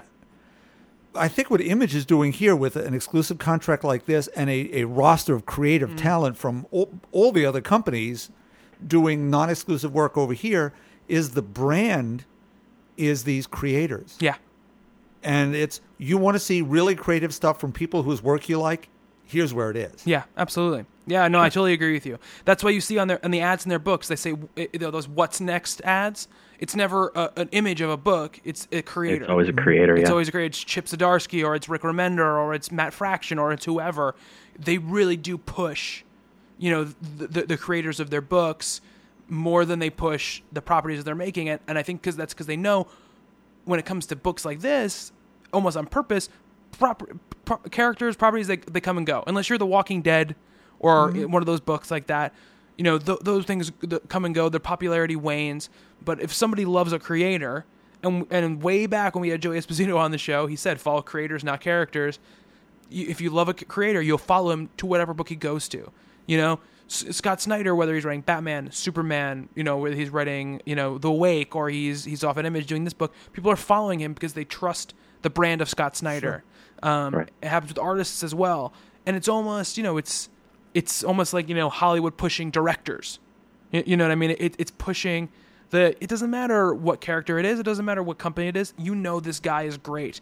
And no matter where he goes, it'll be great. Yeah, it's a tour theory. Exactly, yeah. exactly, exactly. It's yeah, a, exactly, a tour theory, yep. But in comics, exactly. So it's incredibly smart of them because... And also, if characters win in popularity, and it, it, but if, and a, or a creator wins popularity, there's always another creator to bring over who, who's just as hot, who's doing yeah. just thing. And... And the thing is, if you keep your philosophies the same, if you if you always tell them, you can do whatever you want. Like, w- you just do it. Like, what's the thing you always wanted to do? Here's a place where you, where you can do it. Sure. a, a creative person is always going to flock to that, you know, to that um, that opportunity. And absolutely. They, they they've proven. I mean, they've won the Publisher of the Year two times from us, both fan voting and, and our voting. Uh, there's a reason why that happens. It's because they they their their breadth and and, and qu- quality of work is, is unparalleled. You, you know, and, and there's something for everybody. And like you said, there's all these different genres. It's it's amazing. It's it's it's amazing to see what they can do. You know, right now. Now, do you think this gives... Well, Vertigo is re-energized, but still mm-hmm. not where they once yeah. were. Does this re-energize Vertigo? And does it say to Marvel, I know they're running the Icon imprint, but that's... No, it's basically dead, thing. You know? Right, but to bring back Epic to say, hey, some of these are our people. They could have done this book for us just yeah. as easily as for Image. And yeah. we could have given them yeah. the same creative freedom, Disney notwithstanding. Mm. You think it says to them, should we... I think ratchet it, up. I think it might say it to D C with the Vertigo imprint because it has a big, much bigger name. Uh, I think to I think I just don't think Marvel cares. You know, I think Marvel's fine with let you know let these guys go off and do their thing at Image and then co- come back over to us. As long as they keep turning in their scripts every month, mm-hmm. we're, we're fine with it. it. You know what I mean? I I think Vertigo's thing is that I, I think Vertigo's put out some very good books in the last year, and we saw them start to rebound and. and and use some of their really big talented creators to, to re-energize that line. Um, and we've seen some other up-and-comers. We've seen, you know, Caitlin Kittredge with Coffin Hill, and a lot of people love F B P and, and Hinterkind, but it seems like those books haven't really, haven't grabbed on, you know? So I want, I want to see them, you know, in, energize with, uh, you know, w- they need to have that book. They need to have that book that just explodes, you know, to, to really... Whatever think, the new Sandman... It right, would be, but right. the thing about with Sandman and yeah, the new Sandman, right. not even now when they put the next issue of Sandman, because when it's Neil Gaiman or it's Scott Snyder no, or it's Jeff Lemire, the, a new series that has the impact. Exactly, of exactly. Right. That's what they need. They need that thing to not save them because I think they're they're fine. They're they're going to do fine. But if to become the place again where, um, it become the name that means big creators doing amazing fresh stuff that they can't do anywhere else. It, it it they don't mean that anymore. I, image is that now, you mm-hmm. know. Image image is that place where people go when they want to do the, the big book or the, the, the book they sure. always they always want to do. So and, and look, they're losing Fables and Ferris, which yeah. have been ten years, twelve years, yeah, running. Something's got to replace that in the coffers too. It's true, and I, I think they have some they have some possibilities brewing there. And I, I again we, we I hope that they continue to be great and and they do this thing. And if, if they if they're just look, and I say just, I don't mean, mean it in a pejorative way. If they're if they're the place where the big D C creators, if it's just them, can go and do their their passion mm. projects, look that'll be that'll be a great imprint. I mean, you look what's already going on with The Wake and with Trillium and w- w- you know with these other books that will start. American Vampire is still going to keep going, but you know if, if and it's there. If if Johns wants to do something else, if Simone wants to do something else, you know it could be there. If it was that imprint, I think it would be great. I would love it though if it could be the place where, you know. I don't think it because it's it's it's just, it's just a, a section of a publisher, so I don't think it could ever do the breadth of what Image is doing now. But if it could be in that conversation uh, sure. again, mm-hmm. um, so that's all the Image news, which is a lot of news. Do we have any other big Marvel news that, that happened, Bob? Uh, do we, is it too early to talk about Original Sin? Yeah, we got a little bit some details on it. Um, it seemed here's what this is my first blush when I see that story. It reminds me of Identity Crisis. That's what it reminds me of. That's the first thing I think of when I see that, only because it's a uh, murder mystery story. Uh, I like Jason Aaron. I think the things he's saying ab- about the, the the crossover event, whatever you want to call it, sound good to me. It sounds like it, it's it, it sounds like it, it's not going to uh, exploit the, the tie-in nature of, of the thing. He said that the, there are going to be tie-ins, but they tell a completely different story, and you don't have to worry about it being something you have to read to, to read Original mm-hmm. Sin. Um, I'm one of those people who likes Identity Crisis, so uh, th- that those associations don't. I don't get excited about it, but I don't get turned off by it. Um, it has me intrigued, but I, I don't. I'm still kind of burnt from the, the last round of them, right. so I, I don't get too excited about it. I love the idea. I don't want to spoil mm-hmm. this. The images are around. That yeah. Somebody else can go look at it. Yeah. It's about the secrets that are kept in the Marvel universe, yeah. and where they are, and what they all mean, and how they interact with the other characters. There'll be some smaller characters. Old Nick Fury coming back, mm-hmm. I find very Which, that's interesting. Awesome. The central theme of the thing I am not real thrilled with, as you can imagine. Mm-hmm. Right. We'll talk about that as yeah. more details come out. Mm. It's kind of a big deal. Yeah. For some of it. Yeah. Well, I mean, we can talk about it because it's it's it's out there. It's okay. The thing. Um, the Watcher is dead. Yeah. Uh, that's he's the... just about to have a kid. You've been reading, so you know he's, his girlfriend's pregnant. They're about to have a little Watcher. Now, that could be the way out of this. Mm. Maybe Watchers give birth to themselves. I yeah, don't know. Maybe. But to take out a character that dates back to the original Fantastic Four, number thirteen. Mm. Yeah. Nobody's ever really dead, though, so... I, I wouldn't worry sure hope not. He looks pretty dead on the cover. I'm sure he's dead for this, but I'm saying... Yeah, I hope not. We'll we'll see what happens w- with all of that. But, um, I mean, Mike, have you looked at any of this? I've seen the images, and I've, I've read a little bit about it. I think the thing that, that put me off more than anything was that, you know, they were talking about the, the sort of list of characters who are going to be investigating, and it seemed strangely street level to me. Like, the Punisher is one of them. Mm-hmm. You know, and it, it, so it was like you're going to have a, a, a cosmic character die, and yet you're going to have the Punisher is going to be one of the people. So I don't know. It's just there was something about it that seemed kind of off, but um, but it, it's really early yet, so you know it, it's it's hard to say. But I mean, I'm kind of on board for anything that Jason Aaron does at this point. I'm such a huge Wolverine and the X-Men fan that. Mm-hmm. Um, You know, anything he does, I'll, I'll read. But yeah, I don't know. It, it's it's such an odd. It seems like such an odd idea, especially with Infinity and Inhumanity and all of that stuff. That's that was the the sort of last event. This seems like something completely separate. Mm-hmm. Yeah, I mean, I I do like that he had said that they're going to focus on characters not normally seen and kind of as main players in big mm-hmm. events. You know, uh, Black Panther, Ant-Man, Gamora, Moon Knight, Emma Frost. These are going to be folk characters that are focused on here, which I think that's a good idea. I think we talked about that at one point yeah. when we were talking about events, about focusing on, on smaller characters, because I think it brings it out a little bit more. Uh, yeah, I mean, I like the creative team.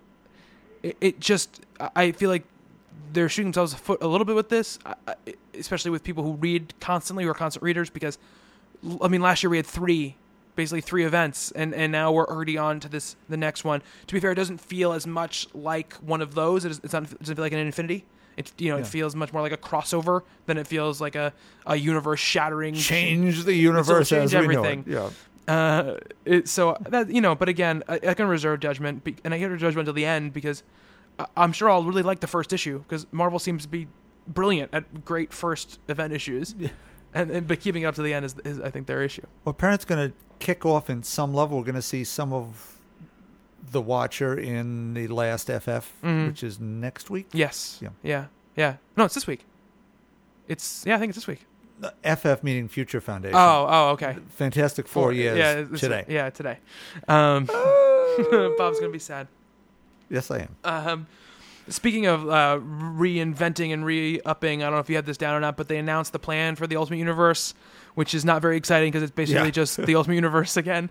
I mean, I like some of the, the ideas behind it. I think it, some of it's cool. Like uh, we have all new Ultimates, which uh, the creative team of Michael Michael Fife Mike, and uh, Amak, Am- Amala, Amalakar Pinna, I guess, uh, Spider-Man, Black Widow, formerly Spider-Woman, Kitty Pryde, Bombshell, Cloak and Dagger. Are the new Ultimates, which that's a cool team, you know. I, I think that's that's a pretty neat team. Uh, um, we also have Ultimate F F by Joshua Hale Fialkov, um, and uh, it's uh, it's actually Sue Storm, Tony Stark, Machine Man, and Sam Wilson are the Future yeah. Foundation, which again, cool team, definitely a cool team. And they have Miles Morales, Ultimate Spider-Man, um, Bendis, and uh, David Marquez.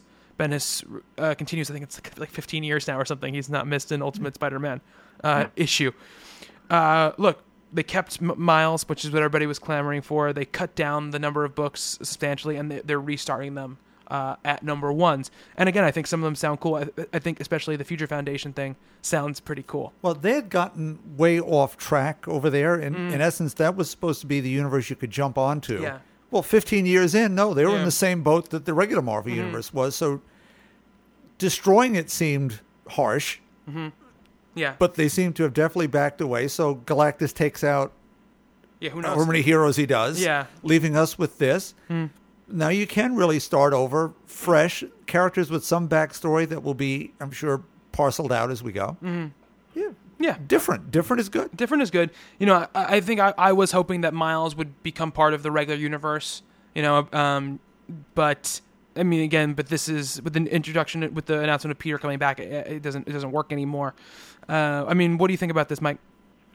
I, I'm super excited for this. I, uh, you know, I've, I've been one that's been saying for months that I really, really hope they don't get rid of Miles, and um, so you know, first to see that hey, we're not going to get rid of Miles was great. Um, that new Ultimates book looks awesome. I mean, it's it's. characters that have been good in Ultimate Spider-Man for five or six issues now. You know, they've been hanging out together, Cloak and Dagger, Bombshell, Spider-Woman. They've all been working together for, for several issues. And, um, you know, they basically just kind of lifted all the good characters out of Spider-Man and, and put them in a book. Mm-hmm. So um, I, I think that's that's going to be awesome. I'm not sure about Future Foundation F F. Uh, you know, I'll have to just see, but, um, but yeah, I, you know, I'm, and I'm super excited that, that Bendis is going to keep writing Miles. Cause you know, I, I seriously believe that that's, he's one of the best characters that they've come up with in the last ten years. Mm-hmm. Um, and I'm glad that he's going to get to keep going. That's one of those books that it felt like they kept interrupting it to have these events. Mm-hmm. And, you know, they really just needed to leave it alone and let the story grow as it was going to grow. Mm-hmm. So I'm hoping that he, they can get to do a little bit more of that. Yeah. Uh, I love the cover to All New Ultimates because it, it definitely has that Young Avengers type vibe to, the, to that cover. And uh, I, I I hope they bring that kind of vibe and, and that quirkiness and looseness to, to that story. Um, yeah, Ultimate F F, the thing I'm, I mean, I like Joshua Hale Fialkov a lot. Uh, I'm excited, especially because I've grown to really love Machine Man since reading the uh, Red, Red She-Hulk. She-Hulk, and he's actually also in Next Wave. Oh. Uh, so I, I've grown to really love his character in in both iterations, because they're very different in those two books. But as you can imagine, Warren Ellis does not write him quite the same as as Jeff Parker yeah. does. But yeah, so that's I'm really excited, and I think that this this this is doing what the Ultimate Universe has the ability to do and the freedom to do, which I felt like, like Bob was saying, all those years had kind of entrenched it in its own version of, of its continuity. Here you get to just go, okay, here's this all this this new Ultimates team, characters you wouldn't expect, here they all are together.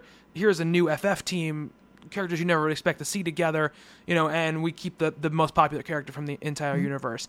Uh, it's, to me, wonderfully devoid of the word X-Men or the word Avengers, you know, right. in any way. I mean, I love those books, but this is nice that this can exist on its own and can do these things, and I'm sure eventually we'll get those books, but uh, I love that the Ultimates isn't just the Avengers in the Ultimate Universe. I mean, going around, that, that Malar Hitch stuff is fantastic from back when they first started it, but this is an, a really cool way to make it a different sort of deal than just a the also-ran of the of the Marvel Universe. Sure. So I, I think it's cool. Initially, I was disappointed by the announcement because I was expecting, like, it's going to be huge, it's going to be so different, and it's kind of the same, but... The I think the realignment is pretty is pretty cool. Um, we also got this announcement, and this is more on the T V side, but they talked a little bit about Gotham, um, the this the series, uh, the T V show uh, that's going to air on Fox, which we uh, originally kind of thought it was going to be based on the origin of Jim Gordon. Now we know that's r- not really the case. It's actually going to be a Bruce Wayne origin yeah. story. We're going to see him from about the age of thirteen to. They said the last episode is going to be, he's going to put on the cowl. Basically, that's what it's going to be. And it's going to be Smallville. I know. That's what the people are saying. Um, you know, but this, they've already said they're going to have villains and, and other members of the D C universe involved in the show. They make the same mistake they did the last exactly. time. Exactly. Yeah, good. Um, and that, uh, you know, it's going to, the difference is, I think the main difference is they're really going to take a kid from being a kid into, into making him into this hero. And uh, it, it seems like, and they've already said it's out. It's not the same continuity as the movies. We're doing our own thing. Um, we're, we don't want to be shackled by that. And they also made it clear we have the full rights and license to everything in the Batman universe. There's nothing we can't do. It's like we wouldn't have done the show if we if we had weird creative constraints uh, against us. Um, Bob, does the idea of this being about a young Bruce Wayne make you less excited about the show than if it was the Gotham P D story? Yes. Doesn't make me less excited or mm. more excited. Mm. I'm cautious. Mm-hmm. I was fed a bill of goods about Smallville all those years ago, uh-huh. and it did not live up to any expectations. Beyond, there were some really good performances in it, Michael Rosenbaum mm-hmm. particularly. But I, I'd go off it. I'd watch three or four and go away because I just couldn't stand that. They just annoyed me. Mm-hmm. And, oh, it's getting really good. You got to watch it. And I'd watch, and it was terrible. So this whole taking him from a very young age in the growth process, been there, mm-hmm. done that, seen that. I can't tell you how many times we're doing it right now in the books. Mm-hmm. Yeah. Uh, I, I don't think you could have another real Batman television show. Mm. Telling somebody else's story within Gotham might have been more to my taste at this point yeah. than this, but I will try this yeah. once. Yeah. What about you, Mike? You know, I haven't known what to feel or think about this since they originally announced it. I mean, that the idea of it being the Gotham P D and and being kind of centered around Jim Gordon is interesting, but it's like, okay, well, is it just Law and Order or is it just C S I? Mm-hmm. Um, now that now that it sounds more like Smallville, I don't know. You know, it, it's uh, I I personally also feel a little bit burned by Smallville, but. Um, I don't know. You know, it, it's such an odd idea. And obviously, you know, it would be really hard to sell a Gotham show without Batman mm. or without something Bat-related.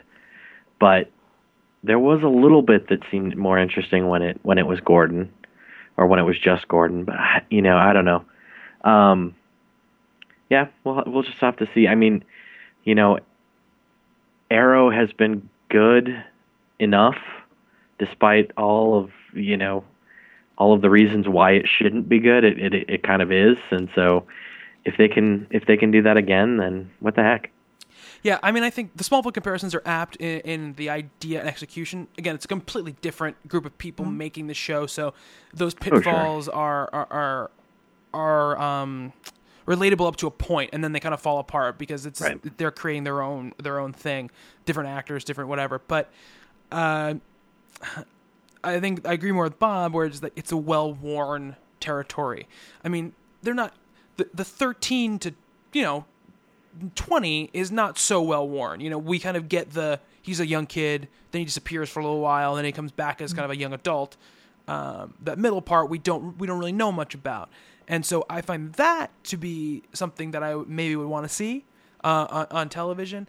Um, I would much rather have had the Gotham P D type of story, and I would more had, more like to have been, if they needed a Batman figure in it, to do more like the Gotham Central thing, where it's just the police, the, the street level police stuff during the, the you know the time where Batman is is a hero, because they're going to start introducing villains in this story, and it's going to. There's going to be that fanboy and everyone is going to get that weird, you know, seeing double thing where it doesn't make sense. The Joker is already the Joker now because he doesn't become a Joker until later. You're going to run into that stuff in this show. Absolutely. Because they're not going to be able to hold back from doing no. those villains. It, Ratings dip a little bit. Yeah, Joker. Yeah. And people want to see, people want to see it. They, they, they, the people are going to complain about it, but they want to see it. Do I want to see a thirteen-year-old kid fight the Joker? Yeah, no. It's kind of yeah, icky. It's Robin. Yeah. But Robin, hopefully, he's been guided by. Yeah, that, that's true. It's going to be Alfred, mm-hmm. I guess, or is it Barbara? I don't know yeah. what's going on. Who knows? We don't. Yeah. We don't know what's going yeah. on with that. Uh, I, I think that um, the only thing about it that makes me a little more interested is that I was I, I initially believed when they announced the Gordon thing that it was going to be a, just a procedural, you know, just a case of the week type of show, and just happened to be in the Gotham. You know, milieu. Mm-hmm. This makes me think it's going to be a little bit more serialized. It's going to have a little bit more of an overarching story and plot to it. Uh, it does have that that that problem where I already know what's going to happen. Yeah, you know, he's going to make it. He's going to become Batman. He's going to be awesome. I get it. Um, and these middle intervening years, I don't see how they're going to, unless they go do something really um, unique, how it's going to be an engaging thing for really anyone, because there's no there's no hero that's origin story is known better than Batman. So yeah, there are rocks on the beach, you know, Batman's origin. Exactly, story. exactly. So. So is this the Carrie Diaries, but Batman? Yeah, kind of. I don't know if that's a really bad, unfortunate um, comparison for for Gotham. You know, I, I think that Arrow has been great, has gotten great, and I think that that makes me more excited for something like this. But that, the good thing about that show is they don't have the um, the stipulations where it's, you won't see him put on the cowl. He's not going to be this hero. You're not going to see this. You're not going to see that. That's just, this is the story of the of Green Arrow. Like, we're telling it slightly differently, but we're not going to pretend like he's not a superhero. Well, not... well the other thing is, though, no offense to Green Arrow, yeah. and it goes way back. Nobody knows Green Arrow. Oh, I know. No yeah. one has any idea uh, of right. his backstory. You could have told any story you want. Yeah. And and gone to whatever place you wanted, whatever works dramatically week to week, and not offend yeah. anybody. Yeah. Which is intrinsically wrong with making a Batman show in general, yeah. which is it's it's so well known that it's tough to mine any new ground. I think it's much more interesting to do characters that aren't as as well known. Um, so we'll have to see what happens. I mean, they are uh, they announced that's being that's picked up, and they also announced that the Constantine show is going to a series. Um, there was some ridiculous deal where if if Goyer in Goyer's contract, where if they sold that show to N B C, if they didn't produce it, they had to give them like sixty million dollars or something like wow. that. Yeah. Uh, so uh, so they're putting Guess it on, what? They're putting yeah. it on the air. uh, so that happened. Um, that's really it for any more concrete news. There's some rumors at D C about uh, a book called Secret Origins that's going to be kind of an anthology book um, giving origins of the... I guess they, they, they confirmed one issue of it. Um, but it's the origins of the D C New fifty-two versions of the heroes. That's like, a title from short. years ago. They yeah. did lots of that. Yeah. So we'll see what happens yeah. to that. I mean, we have no know nothing about right. that. Um, and then there's their what were they calling this? Uh, Future's End. Oh yeah, that's that. Uh, that's the other weekly. Later story. Yeah, that's yeah. the weekly. Um, mm. Along with Batman Eternal, that's going to be happening. Um, that has a cool writing staff behind it too. Uh, Those weekly things, again, they're going to be... Uh, I have no idea how I'm going to react to any of those, so we'll see. It's got cool characters in it, though. It's got Booster in it and stuff like that, so I'm I'm excited about that. And Dan Jurgens is going to be doing the writing and drawing, the spinoff, uh, Aquaman spinoff, Aquaman and the Ooh. Others. So that's pretty cool that a guy like that is getting that work. Yeah. Great, great artist. Um, so uh, any other news you want to talk about, Bob? I don't think so. We don't have all the sales numbers yet, we so don't. we can't go there, so... We don't. Uh, Dan Buckley's comment about. I think we we we, we can say that, that because we, gotcha. we we're going a little we're going along here. I do want to say that I watched Dredd over the break. Love that. It one. was awesome. I would watch a hundred movies uh, yeah. in that series if it made them. That movie was awesome. I saw one too. I will recommend Byzantium. Oh, okay. Uh, it's Neil Jordan. Mm-hmm, yeah. Crime Game. It's a vampire movie. Mm-hmm. Uh, Cerise Ronan. Oh, yeah. And Gemma Arterton mm-hmm. are mother-daughter vampires hmm. with a difference. And how they've lasted hundreds of years, what they have to do. It is very much a family story. It's, you know, on the cover of the box, they say all sorts of stupid, mm-hmm. you know, the best vampire film since Let Me In and yeah. you, you, you Let the Right One In, rather. Yeah, yeah. I mean, there are elements only in that it's a family, mm-hmm. but it, it's really different. These are very conflicted characters. They do very bad things mm. for good reasons sometimes, mm. not always, but uh, great performances, fun movie, lots of atmosphere, set now and back then, mm. mostly now, underworld London and so on and so forth. Real neat movie. Cool. Awesome. All right, let's get to what's on the shelves right now. Um, from Avatar Press, we've got God is Dead, number five, uh, Gravel, Gravel, Gravel Combat Magician, number zero, Rover Red Charlie, number two, and Stitched, number eighteen. From Boom Studios, we have Three Guns, number six. Uh, we have Adventure Time, number twenty-four. We've got um, Clive Barker's Hellraiser, The Dark Watch, number twelve. And Clive Barker's Next Testament, number seven. Uh, Curse, number one. Uh, we've got Daymen, number two. Uh, we've got Imagine Agents, number four. And Regular Show, number eight. Um, from Dark Horse Comics, we have B P R D, Hell on Earth, number one fifteen. Clown Fatale, number three of four. We've got Kiss Me Satan, number five of five. Shoot First, number four. Skyman, number one of four. Um, we've got Star Wars Darth Vader and the Cry of Shadows, number two. And Star Wars Dawn of the Jedi Force War, number three. Strain the Fall, number seven. X, number nine. From D C Comics, we've got Astro City, number eight. Batgirl, number twenty-seven. Batman Little Gotham, number ten. Coff- Coffin Hill, number four. Constantine, number ten. We've got D C Universe versus the Masters of the Universe, number four. He-Man? Yep. Oh. Forever Evil Rogues Rebellion, number four of six. We've got Green Lantern Corps, number twenty-seven. Injustice Year two, number one. Justice League three thousand, number two. Justice League of America, number eleven. Nightwing, number twenty-seven. We've got Scooby-Doo, Where Are You, number forty-one. Suicide Squad, number twenty-seven. Superboy, number twenty-seven. And Superman, Wonder Woman, number four. And World's Finest, number nine. One, one more for me. Actually, going into a crossover next. Oh, right. Batman and Superman, right? Yeah. Yeah. We'll see. Um, Dynamite Entertainment, we've got Grimm, number nine. We've got Jennifer Blood, number thirty-five. Little Battlestar Galactica, number one. Cover on that's amazing. Miss Fury, number eight. Uh, that looks miserable, by the way. I did look at it already. We've got Noir, number three. Shadow Now, number four. Warlords of Mars, number thirty-two. Uh, from I D W, we've got Ben ten, number three. Black Dynamite, number one. Uh, G I. Joe, Real American Hero, number one ninety-eight. G I. Joe Special Missions, number eleven. Gateway, number one. Illegitimates, number two. Indestructible, number two.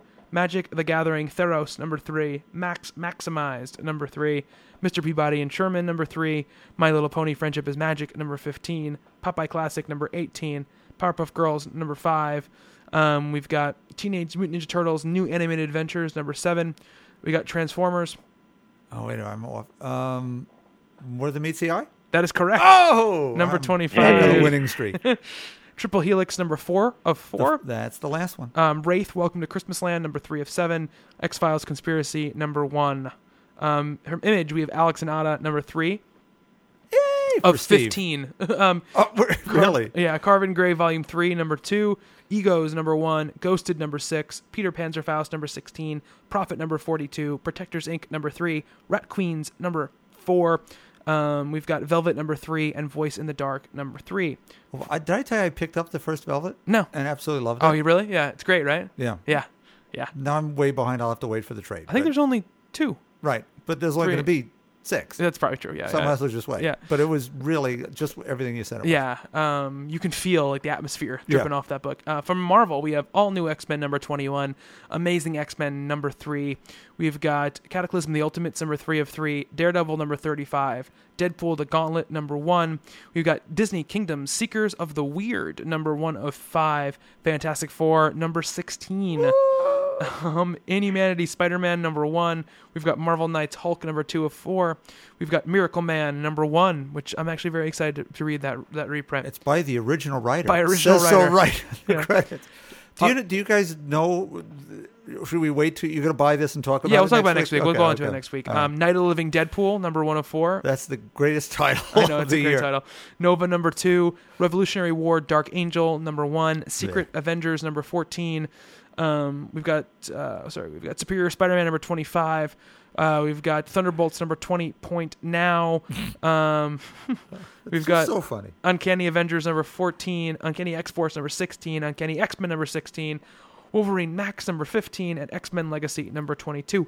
That's um, the last one? Yeah. Um, no? No, last. Next. No, it's not the last one. I think the next one's the last one. Okay. Um, um, I, I actually think it goes to twenty-four, oh, and then okay. they're talking about going to the original numbering, so they're going to have a three hundred. Uh, okay, oh, so nice. To finish it off? Yeah. Yeah, that's cool. Um, and then... Uh, Let's see here. What else we got here? Oni Press, we've got Six Gun, number thirty-seven. From Valiant, we've got Archer and Armstrong, number seventeen. Harbinger, number twenty. And Unity, number three. And from Zenoscope, we've got No Tomorrow, number five. And The Dark Queen, number one. And those both have Grim Fairy Tales in front of them. But yeah. that this yeah. should be just should be it's... intonated by this point. Yeah, because they all have it in front of them. Um, if you guys want to get in touch with us, it is uh, podcast at talking comic books dot com. talking comic books dot com. Dot com is, of course, a website. I can't speak anymore. Um, uh, our Twitter is at Talking Comics. And, guys, uh, check out when you go to the website, click on that forums link and join the forums uh, and, and come and talk with us. It's been great. You guys have been awesome so far. Uh, we've got a great community. You guys have made it just a, a welcoming, super place to be. So if you guys want to be part of that, please come and join up and, and interact. Even Bob's on the forums. I'm telling you. um, my uh, my personal Twitter is at Bobby Shortle. Mike, uh, I am at Creation Myth Stew. I love that stew, like uh, like the like the soup. It's actually supposed to be Creation Myth Studios, but they don't let you have that many. okay. that many letters, so it ended up at stew. So, so it's S T U. Yes. Okay. Huh. Okay. Um, and Bob, email address. Bob Ryer at talking comic books dot com. All right, guys. Um, I'm not sure what we're going to be doing next week. We haven't figured that out yet, mm. but I'm sure it will be uh, really long. Yeah. I'm going to make this longer. I have one note before I go. All right. Go ahead, Bob. We had a guest on earlier, uh, well, actually middle of last year, Marty Langford, who's doing oh, yes. a documentary about the Roger Corman unreleased Fantastic Four movie from ninety-four, directed by Ollie Sassone. And the trailer is all over the internet now. It's blown it up everywhere. It's called Doomed, and maybe out late spring in, for theaters and nice. D V D and everything else. And the trailer looks amazing. Mm-hmm. So check that. I saw it on Geek Timer. I saw it was listed on Burn Robotics and went it's over there. Right. It's on YouTube and yeah. C B R has it. Yeah, it's like every every like movie website I, I go to, it, it was on there. Yeah. So yeah, good for good for Marty, and uh, hopefully we'll be able to talk to him again once we're closer yep. to the release and get the update on that story and how he finally he got that movie finished and ready to come out. All right, awesome. So that's going to do it for uh, Talking Comics uh, for this week. For Bob. Good night, everybody. And Mike. Thank you so much. I have been Bobby. Until next time on Talking Comics, to be continued.